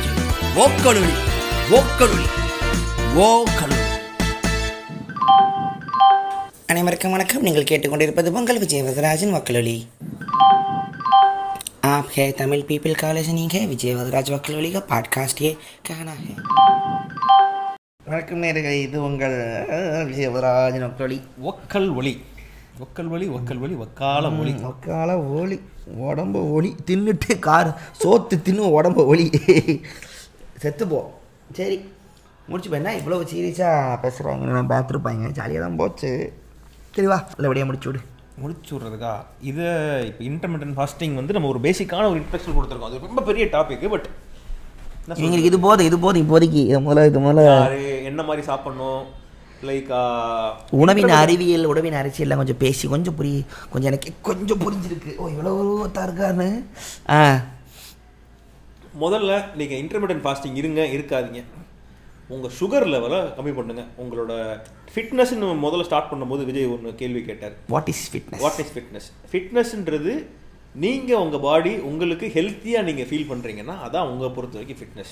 சாரி, குண்டாக இருக்கலாம், ஒல்லியாக இருக்கலாம், தொப்பாக இருக்கலாம், பிரச்சனையே இல்லை. அதனால் உங்கள் உடல் வாகுது எப்படி இருக்கலான்றது நீங்கள் உங்கள் பாடிக்குள்ளே உங்கள் சோல் வந்து ஹெல்த்தியாக ஹாப்பியாக இருக்குன்னு ஃபீல் பண்ணிங்கன்னா நீங்கள் ஹெல்த்தியாக இருக்கீங்க. அவ்வளோதான், அதான் ஃபிட்னஸ். அவ்வளோதான். ஸோ அந்த பாடியை பற்றி ஒரு கான்சியஸே வேணாம். நீ உன் மனதளவில் நீ நிம்மதியாக இருந்தால் நீ ஃபிட்டாக இருக்கிறாய். உங்களுக்கு படுத்தோடனே தூக்கம் வருதா? இப்போ படுத்தோடனே தூங்க ஆரம்பிச்சதுலேருந்து 8 மணி நேரம் பிரேக்கே இல்லாமல் உங்களால் தூங்க முடியுதா? ஃபிட்டாக இருக்கீங்க, நன்றி, சூப்பர். ஸோ ஃபிட்னஸ்ன்றது ஹெல்த்தியாக நீங்கள் இருக்குமா இல்லையான்றது சாட்டிஸ்ஃபேக்ஷன், உங்களோட செல்ஃப் சாட்டிஸ்ஃபேக்ஷன் தான் அது. சரிங்களா? ஸோ அதுக்கு நீங்கள் டயட் எல்லாம் முன்னாடி உங்களோட சுகர் லெவலை தயவு செஞ்சு கம்மிப்படுத்துங்க. நிறைய தண்ணி குடிங்க. எப்போல்லாம் உங்களுக்கு சுகர் சாப்பிட்ணுன்னு ஆசை இருக்கோ அப்போல்லாம் தண்ணி குடித்தாலே உங்களுக்கு தேவையான சுகர் கம்மியாகி வாட்டர் அதிகமாகிறதுனால உங்கள் பாடி நல்லா நார்மல் ஆகிவிடும். ஒரு விஷயம் இல்லை, நான் ரொம்ப குண்டாக இருக்கேன், எனக்கு ஒல்லி ஆகணும் அப்படின்றது நீங்கள் ஒல்லி ஆகணுன்றதுக்காக ஃபிட்னஸ் இந்த டயட் இருக்கணுன்றது அப்படி இருக்கலாம். ஆனால் அதை தாண்டி நிறைய நல்ல விஷயங்கள் நடக்கும். நம்மளுக்கே தெரியாமல் நம்மளுக்கு இப்போ ஃபேட்டி லிவர் இருக்க வாய்ப்புகள் இருக்குது, ஹைப்போ தைராய்டாக இருக்க வாய்ப்பு இருக்குது, டயபெட்டிஸோட ஸ்டார்டிங் ஸ்டேஜஸாக இருக்க சான்சஸ் இருக்குது. இது மாதிரி பல காம்ப்ளிகேஷன்ஸ் இருக்கிறத இந்த டயட்னால நம்மளால் க்யூர் பண்ணிக்க முடியும். அதுக்கு பெஸ்ட் எக்ஸாம்பிளாக நீங்கள் உங்கள் சர்க்கிளில் யாராவது பண்ணிகிட்டு இருந்தாங்கனாலே கேட்கலாம். எனக்கு இந்த டயட்டை நான் முதல்ல வெறும் கீட்டோ மட்டும்தான் இருந்தேன். இதை இன்ட்ரோடியூஸ் பண்ணி வச்சது அபினவ் சுந்தர் நாயக், நம்ம எடிட்டர். வேற லெவலில் இருப்பான்.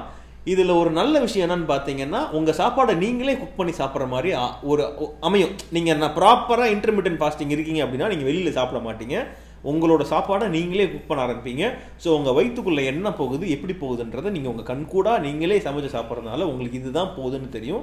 So what you eat is what you become அப்படின்றது உங்களுக்கு தெளிவாக தெரிய ஆரம்பிக்கும். ரெண்டாவது மேட்ரு, இதை நீங்கள் ஒரு 30 வயசு 35 வயசுக்குள்ளே இருக்கவங்க எந்த பிரச்சனையும் இல்லாமல் டைரெக்டாக நீங்கள் யூ கேன் ஸ்டார்ட் போயிடலாம் டயட்.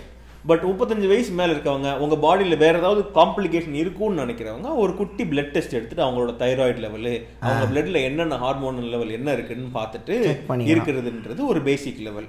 இதோட அடுத்த லெவல் பார்த்தீங்கன்னா உங்கள் பாடியோட காம்போசிஷன் பார்த்துட்டு இருக்கிறது. உங்கள் பாடி பேசிக்காக வாத்தா பித்தா கப்ஃபா அப்படின்னு ஒரு 3 காம்போசிஷனாக பிரியும். இது வேற ஒரு டாபிக். இது அவங்க புக் இல்லை, வாத்தா பித்தாலாம் இப்போ பரவாயில்ல இருக்கட்டும். பட் நல்ல விஷயம் தான், நல்ல விஷயத்தை நம்மளும் எடுத்துக்குவோம்ல. அவங்கள மாதிரியா நம்ம நல்ல விஷயம் இருந்தாலும் நாங்களே பெரிய அப்படின்னு சொல்ல மாட்டோம்னா நம்ம நல்லா இருந்தால் நம்ம எடுத்துக்குவோம், சுட்டுடுவோம். ஸோ வாத்தா பித்தா கப்ஃபா தெரிஞ்சுக்கிட்டு அதுக்கான டயட்டையும் இந்த டயட்டையும் மிக்ஸ் பண்ணும்பொழுது உங்களுக்கு பயங்கர ஒண்டர்ஃபுல்லான ஒரு ஹோல் ஹெல்த்தியர் ஹோலிஸ்டிக் லைஃப் உங்களால் லீட் பண்ண முடியும்ன்றது உண்மை. உங்களுக்கு இதை பற்றி ஏதாவது டவுட் இருந்தால் தயவு செஞ்சு கேளுங்க. நம்ம அடுத்த எபிசோட் கண்டிப்பாக இதில் இன்னும் கொஞ்சம் டீட்டெயில்டாக போகும்போது கண்டிப்பாக நான் அந்த கேள்விகளுக்கெல்லாம் ரொம்ப நன்றி டாக்டர். இப்போ டாக்டர்லாம் இல்லை, என்னோட கம்ப்ளீட் பர்சனல் எக்ஸ்பீரியன்ஸ். நான் கம்ப்ளீட் எக்ஸ்ப்ளனேஷன். நான் கேட்டவும் சரி, என்ன சொல்றது, இன்டர்மிட்டன்ட் ஃபாஸ்டிங்கும் சரி, நான் ஸ்டார்ட் பண்ண டைம் 2016-17 இங்கே இருக்க பாதி பேருக்கு அப்படின்னா என்னன்னே தெரியாத போது நான் ஒரு 3 சைக்கிள் முடிச்சு வச்சிருந்தேன். ஸோ அதனால ஏதாவது ஒன்றுனா எனக்கு தெரிஞ்ச அளவுக்கு கேட்டு சொல்கிறேன். இல்லை, இதை நல்லா பண்ணுறவங்க யாராக இருந்தாலும் அவங்க கிட்ட கேட்டாலும் உங்களுக்கு நான் கிளியர் பண்ணுறதுக்கு அருமையாக சொன்னீங்க டாக்டர். இந்த ஞாயிற்றுக்கிழமை மத்தியானம் நீங்கள் எங்களுடைய உடல் சார்ந்த கேள்விகளுக்கு நீங்கள் ரொம்ப அருமையாக பதில் சொன்னீங்க. என்னுடைய கிளினிக்கு நீங்கள் வரலாம், 1 ஹவருக்கு $100 ஆஃபீஸ் வரவும் அப்படின்ற மாதிரி. அதனால் போச்சு, நல்லபடியாக போச்சு. அதனால் வேற என்ன, அதனால சோத்த குறை சூத்த குறை சுகர் மட்டும் சர்க்கரையை குறை, தண்ணி நிறைய குடி. இல்லை மாப்பிள்ள எப்படியே வாழ்ந்துக்கிறனா என்ன மாதிரி வாழ்ந்துட்டு போ, சீக்கிரம் செத்து போகலாம் நிம்மதியாக தின்னுட்டு. எதுவாக இருந்தாலும் நம்முடைய உரிமை, உன் உணவு உன் உரிமை, அவ்வளோதான்.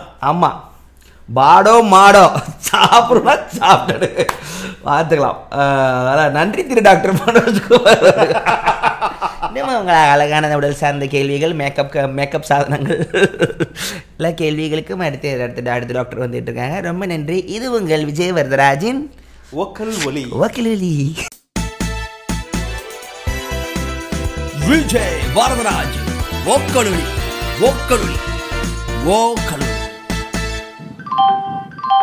அனைவருக்கும் வணக்கம். நீங்கள் கேட்டுக்கொண்டிருப்பது உங்கள் விஜய வரதராஜன் வக்கலொலி. आप है तमिल पीपल कॉलेज नहीं है, विजय वरदराज वकलोली का पॉडकास्ट ये कहना है. அண்ணே விஜய் வரதராஜனே, நான் யாருன்னு தெரிய வேணாம், நானும் எடுத்துக்கிட்டு போகிறேன். நான் உண்மையாக சொல்லணும்னா அந்த லாக்டவுனில் தான் உங்கள் பாட்காஸ்ட் கேட்க ஆரம்பித்தேன். கொஞ்சம் டிப்ரெஸ்டாக இருந்த டைமில் தான் நான் கேட்க ஆரம்பித்தேன். உண்மையாக சொல்லணுன்னா நான் டிப்ரெஷன்லேருந்து வெளியே வரத்துக்கான ஒரு முக்கியமான காரணம் என்னென்னா உங்கள் பாட்காஸ்ட் கேட்க ஆரம்பிச்சது தான். அண்டு உங்கள் ரீசெண்ட் பாட்காஸ்ட் கூட இப்போ கேட்டேன். அதில் எஃப்என் பற்றி பேசியிருந்தீங்க. நான் ஒரு பெரிய எஃப்என் ஃபேன். அதில் நீங்கள் ஒரு கொஷின் கேட்டிருந்தீங்க, இந்த மாதிரி எஃப்என் பற்றி தெரிஞ்சுக்கணுன்னா நம்ம என்ன படம் பார்க்கலாம் அப்படிங்கிற மாதிரி 2 சூப்பரான படமும் சொன்னீங்க. பட் வந்து நான் அதை தாண்டி வந்து என்ன சஜஸ்ட் பண்ணுவேன்னா, நெட்ஃப்ளிக்ஸில் வந்து ட்ரைவ் டு சர்வைவ் அப்படின்னு ஒரு சீரிஸ் இருக்குது. ஸோ அது பார்த்திங்கன்னா ஃபுல் அண்ட் ஃபுல் எஃப்என் பற்றி தான். அது டாக்குமெண்ட்ரி சீரிஸ் மாதிரி ரொம்ப சூப்பராக எடுத்திருப்பாங்க. அதை கூட நீங்கள் பார்த்து எஃப்என் பற்றி தெரிஞ்சுக்கலாம். ஹாய் விஜய், நான் கார்த்திக் ஃப்ரம் சியாட்டில். நேற்று ஒரு 1.5 hours டூ ஹவர்ஸ் ஹைக்கிங் போகலான்னு இருந்தேன். அப்போது போகும்போது கேட்கறதுன்னு தெரியல, அவங்க நியூ எபிசோட் நோட்டிஃபிகேஷன் வந்தது. கேட்டுகிட்டே போனேன், நேரம் போனதே தெரில. நல்லாயிருக்கு new stuff, keep doing. Hi bro, this Damodaran, சேலம்லேருந்து பேசுகிறேன்.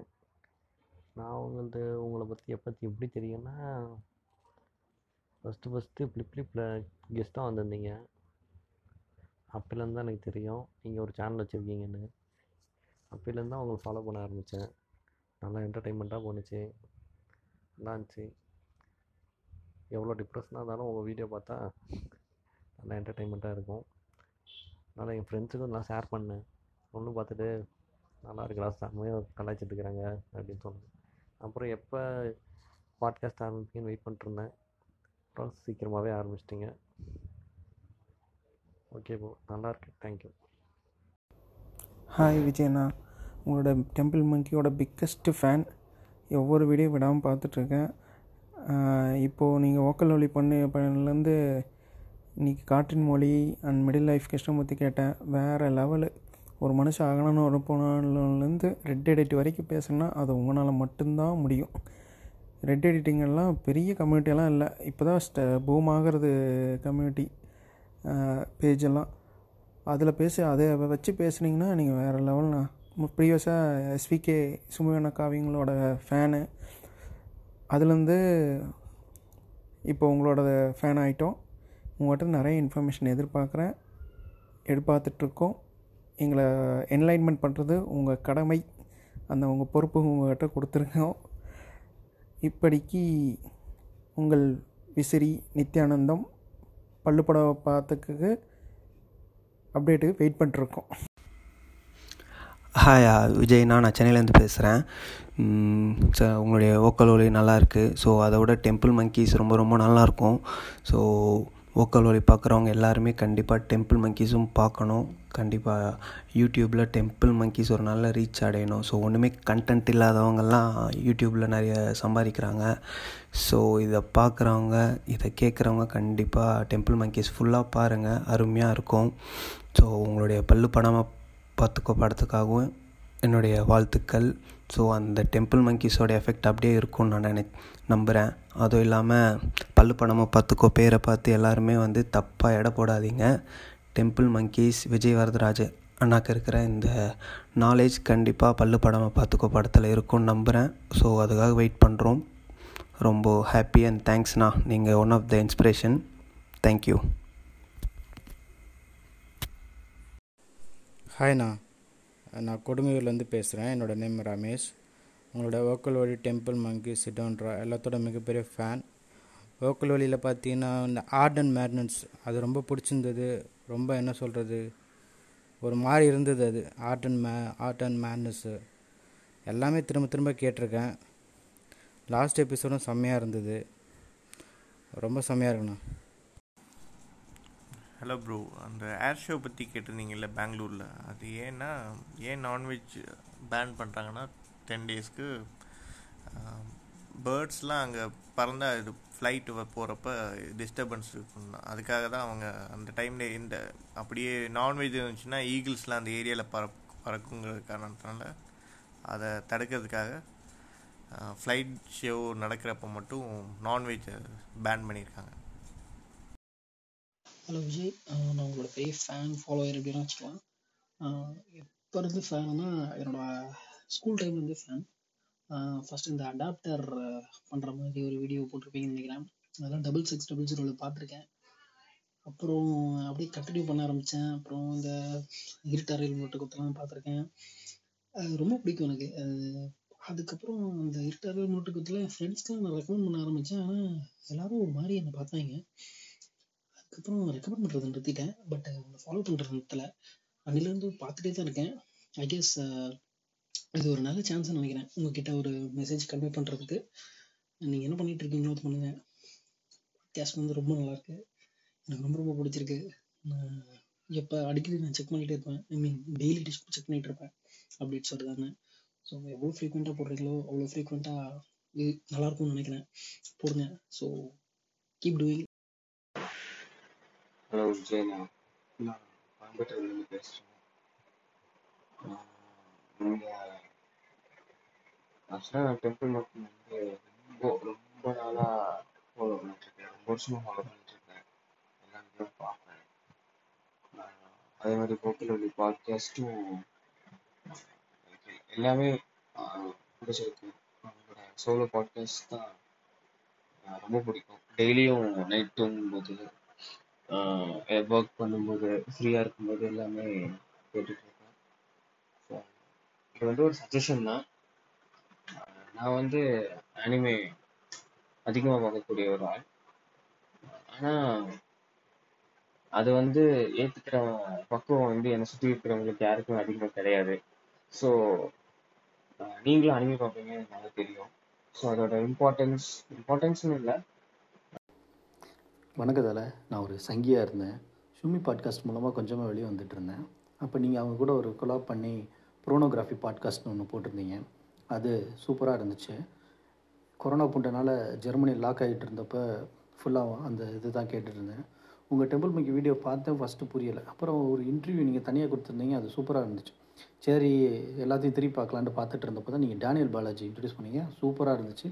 அப்புறம் அப்துல் வந்து பாசிட்டிவ் அதை வச்சு ஒரு நடிச்சிருப்பாப்புல, பாசிட்டிவ் ப்ரொஃபஸர்ன்ட்டு, அது சூப்பராக இருந்துச்சு. அண்ட் ஆர்டிஸ்ட்டுக்கு வேல்யூ கொடுக்கணும், அவங்களோட மதிப்பு என்னன்றது உங்கள் மூலமாக தான் தெரிஞ்சிச்சு எனக்கு. உங்கள் இப்போ கரண்ட்டாக பண்ணுற பாட்காஸ்ட் சூப்பர், வாழ்த்துக்கள், நல்லா பண்ணுங்கள், ரெகுலராக பண்ணுங்கள், நாங்கள் ரெகுலராக கேட்டுக்கிட்டு இருக்கோம். அண்ட் கடவுள் நம்பிக்கை இருக்கா, அப்படி இருந்தால் அதை பற்றி கொஞ்சம் எக்ஸ்பிளைன் பண்ணுங்கள். நன்றி. அஜித் பை. வணக்கம், என் பேர் ஹரி, சென்னையிலேருந்து பேசுகிறேன். பாட்காஸ்ட்னால் என்னன்னே தெரியாது. இந்த பாட்காஸ்ட்காக ஹவு டு லிசன் டு பாட்காஸ்ட்னு கூகுளில் சர்ச் பண்ணி ஆப் இன்ஸ்டால் பண்ணேன். டெம்பிள் மக்கியோட தீவிர ஃபேன் நான். இந்த ஓ கலெக்டிவா நான் செலக்டிவ்டான்றதெல்லாம் கண்டு அப்படியே லைக் கேட்டு அப்படியே உயர்ந்து போயெல்லாம் உட்காந்துருக்கேன். நிறையா படித்தவர் பேசுகிறத கேட்கும்போது அந்த கண்டென்ட் டெப்த்து ஃபீல் ஆகும். செயின் மாதிரி அடுத்தடுத்து லிங்க் ஆகி டாபிக்ஸ் போயிட்டே இருக்கும். ஃபெப்ரவரி மாதம் எனக்கும் ஒய்ஃபுக்கும் கோவிட் வந்துச்சு. படுத்து படுக்கையாக இருந்தப்போ உங்கள் சோலோ பாட்காஸ்ட்டு வந்து என் கூட ஒருத்தர் பக்கத்தில் கொஞ்சம் பேசுகிற மாதிரி இருந்துச்சு. தொட்டனை துரும் மடக்கேனி மாந்திர கட்டணை துரும் மாதிரி வந்த மாதிரி அந்த குரல் மாதிரியே நீங்கள் நிறைய படிச்சுட்டே இருங்க, எங்களுக்கு பாட்காஸ்ட்லேயே இறச்சிட்டே இருங்க. உங்கள் சித்தவுண்டராக பார்க்கணுன்னு ரொம்ப ஆசையாக இருக்குது. ஷாராவும் நீங்களும் பேசும்போது கெட்ட வார்த்தைக்கு ஒரு ஸ்பேஸ் இருக்குது, அந்த ஸ்பேஸில் வைக்கலைன்னா அது ஆட் ஆகிடும் அப்படின்ற சொன்னது வந்து உங்கள் பாட்காஸ்ட்லேயும் போடணும். உங்கள் சஜஷனில் மாரினிஸ் பிளாக் வாட்டர் பார்த்து ரொம்ப நல்லா இருந்துச்சு. காதல் கொண்டே. ஹலோ விஜய் வரதராஜ், எப்படி இருக்கீங்க? நல்லா இருக்கீங்களா? ஓக்கல் வழி கேட்குறேன். நான் நார்வேயில் இருக்கேன். இது மட்டும்தான் கேட்குறேன்னு நினைக்கிறேன். பாட்காஸ்ட்டில் நிறையா நல்லா ஜாலியாக இருக்குது, நிறையா விஷயங்கள் தெரிஞ்சுக்கிறேன். டைம் ஸ்பெண்ட் பண்ணி இவ்வளோ இன்ஃபர்மேஷன் கொடுக்குறக்கு நன்றி. அப்புறம் நிறையா பண்ணுங்கள், வாரத்துக்கு 1-2 போடுங்க. நான் ஏதோ அதிகமாக கேட்குறேன்னு நினைக்கிறேன், ஆனால் இவ்வளோ தூரத்தில் இருக்கிறனால நீங்கள் பேசுகிறது கேட்குறது நல்லா இருக்குது. நன்றி.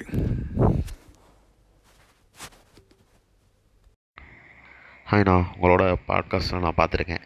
அதே மாதிரி டெம்பிள் மங்கீஸ் 2017, அப்போ தான் மொபைலில் மொதல் மொபைல் வந்துச்சு, அப்போ இருந்தால் நான் ஃபாலோ பண்ணுறேன். அதுக்கு முன்னாடியும் பார்த்துருக்கேன், இப்போ கொஞ்ச நாள் நான் பார்க்குறது இல்லை.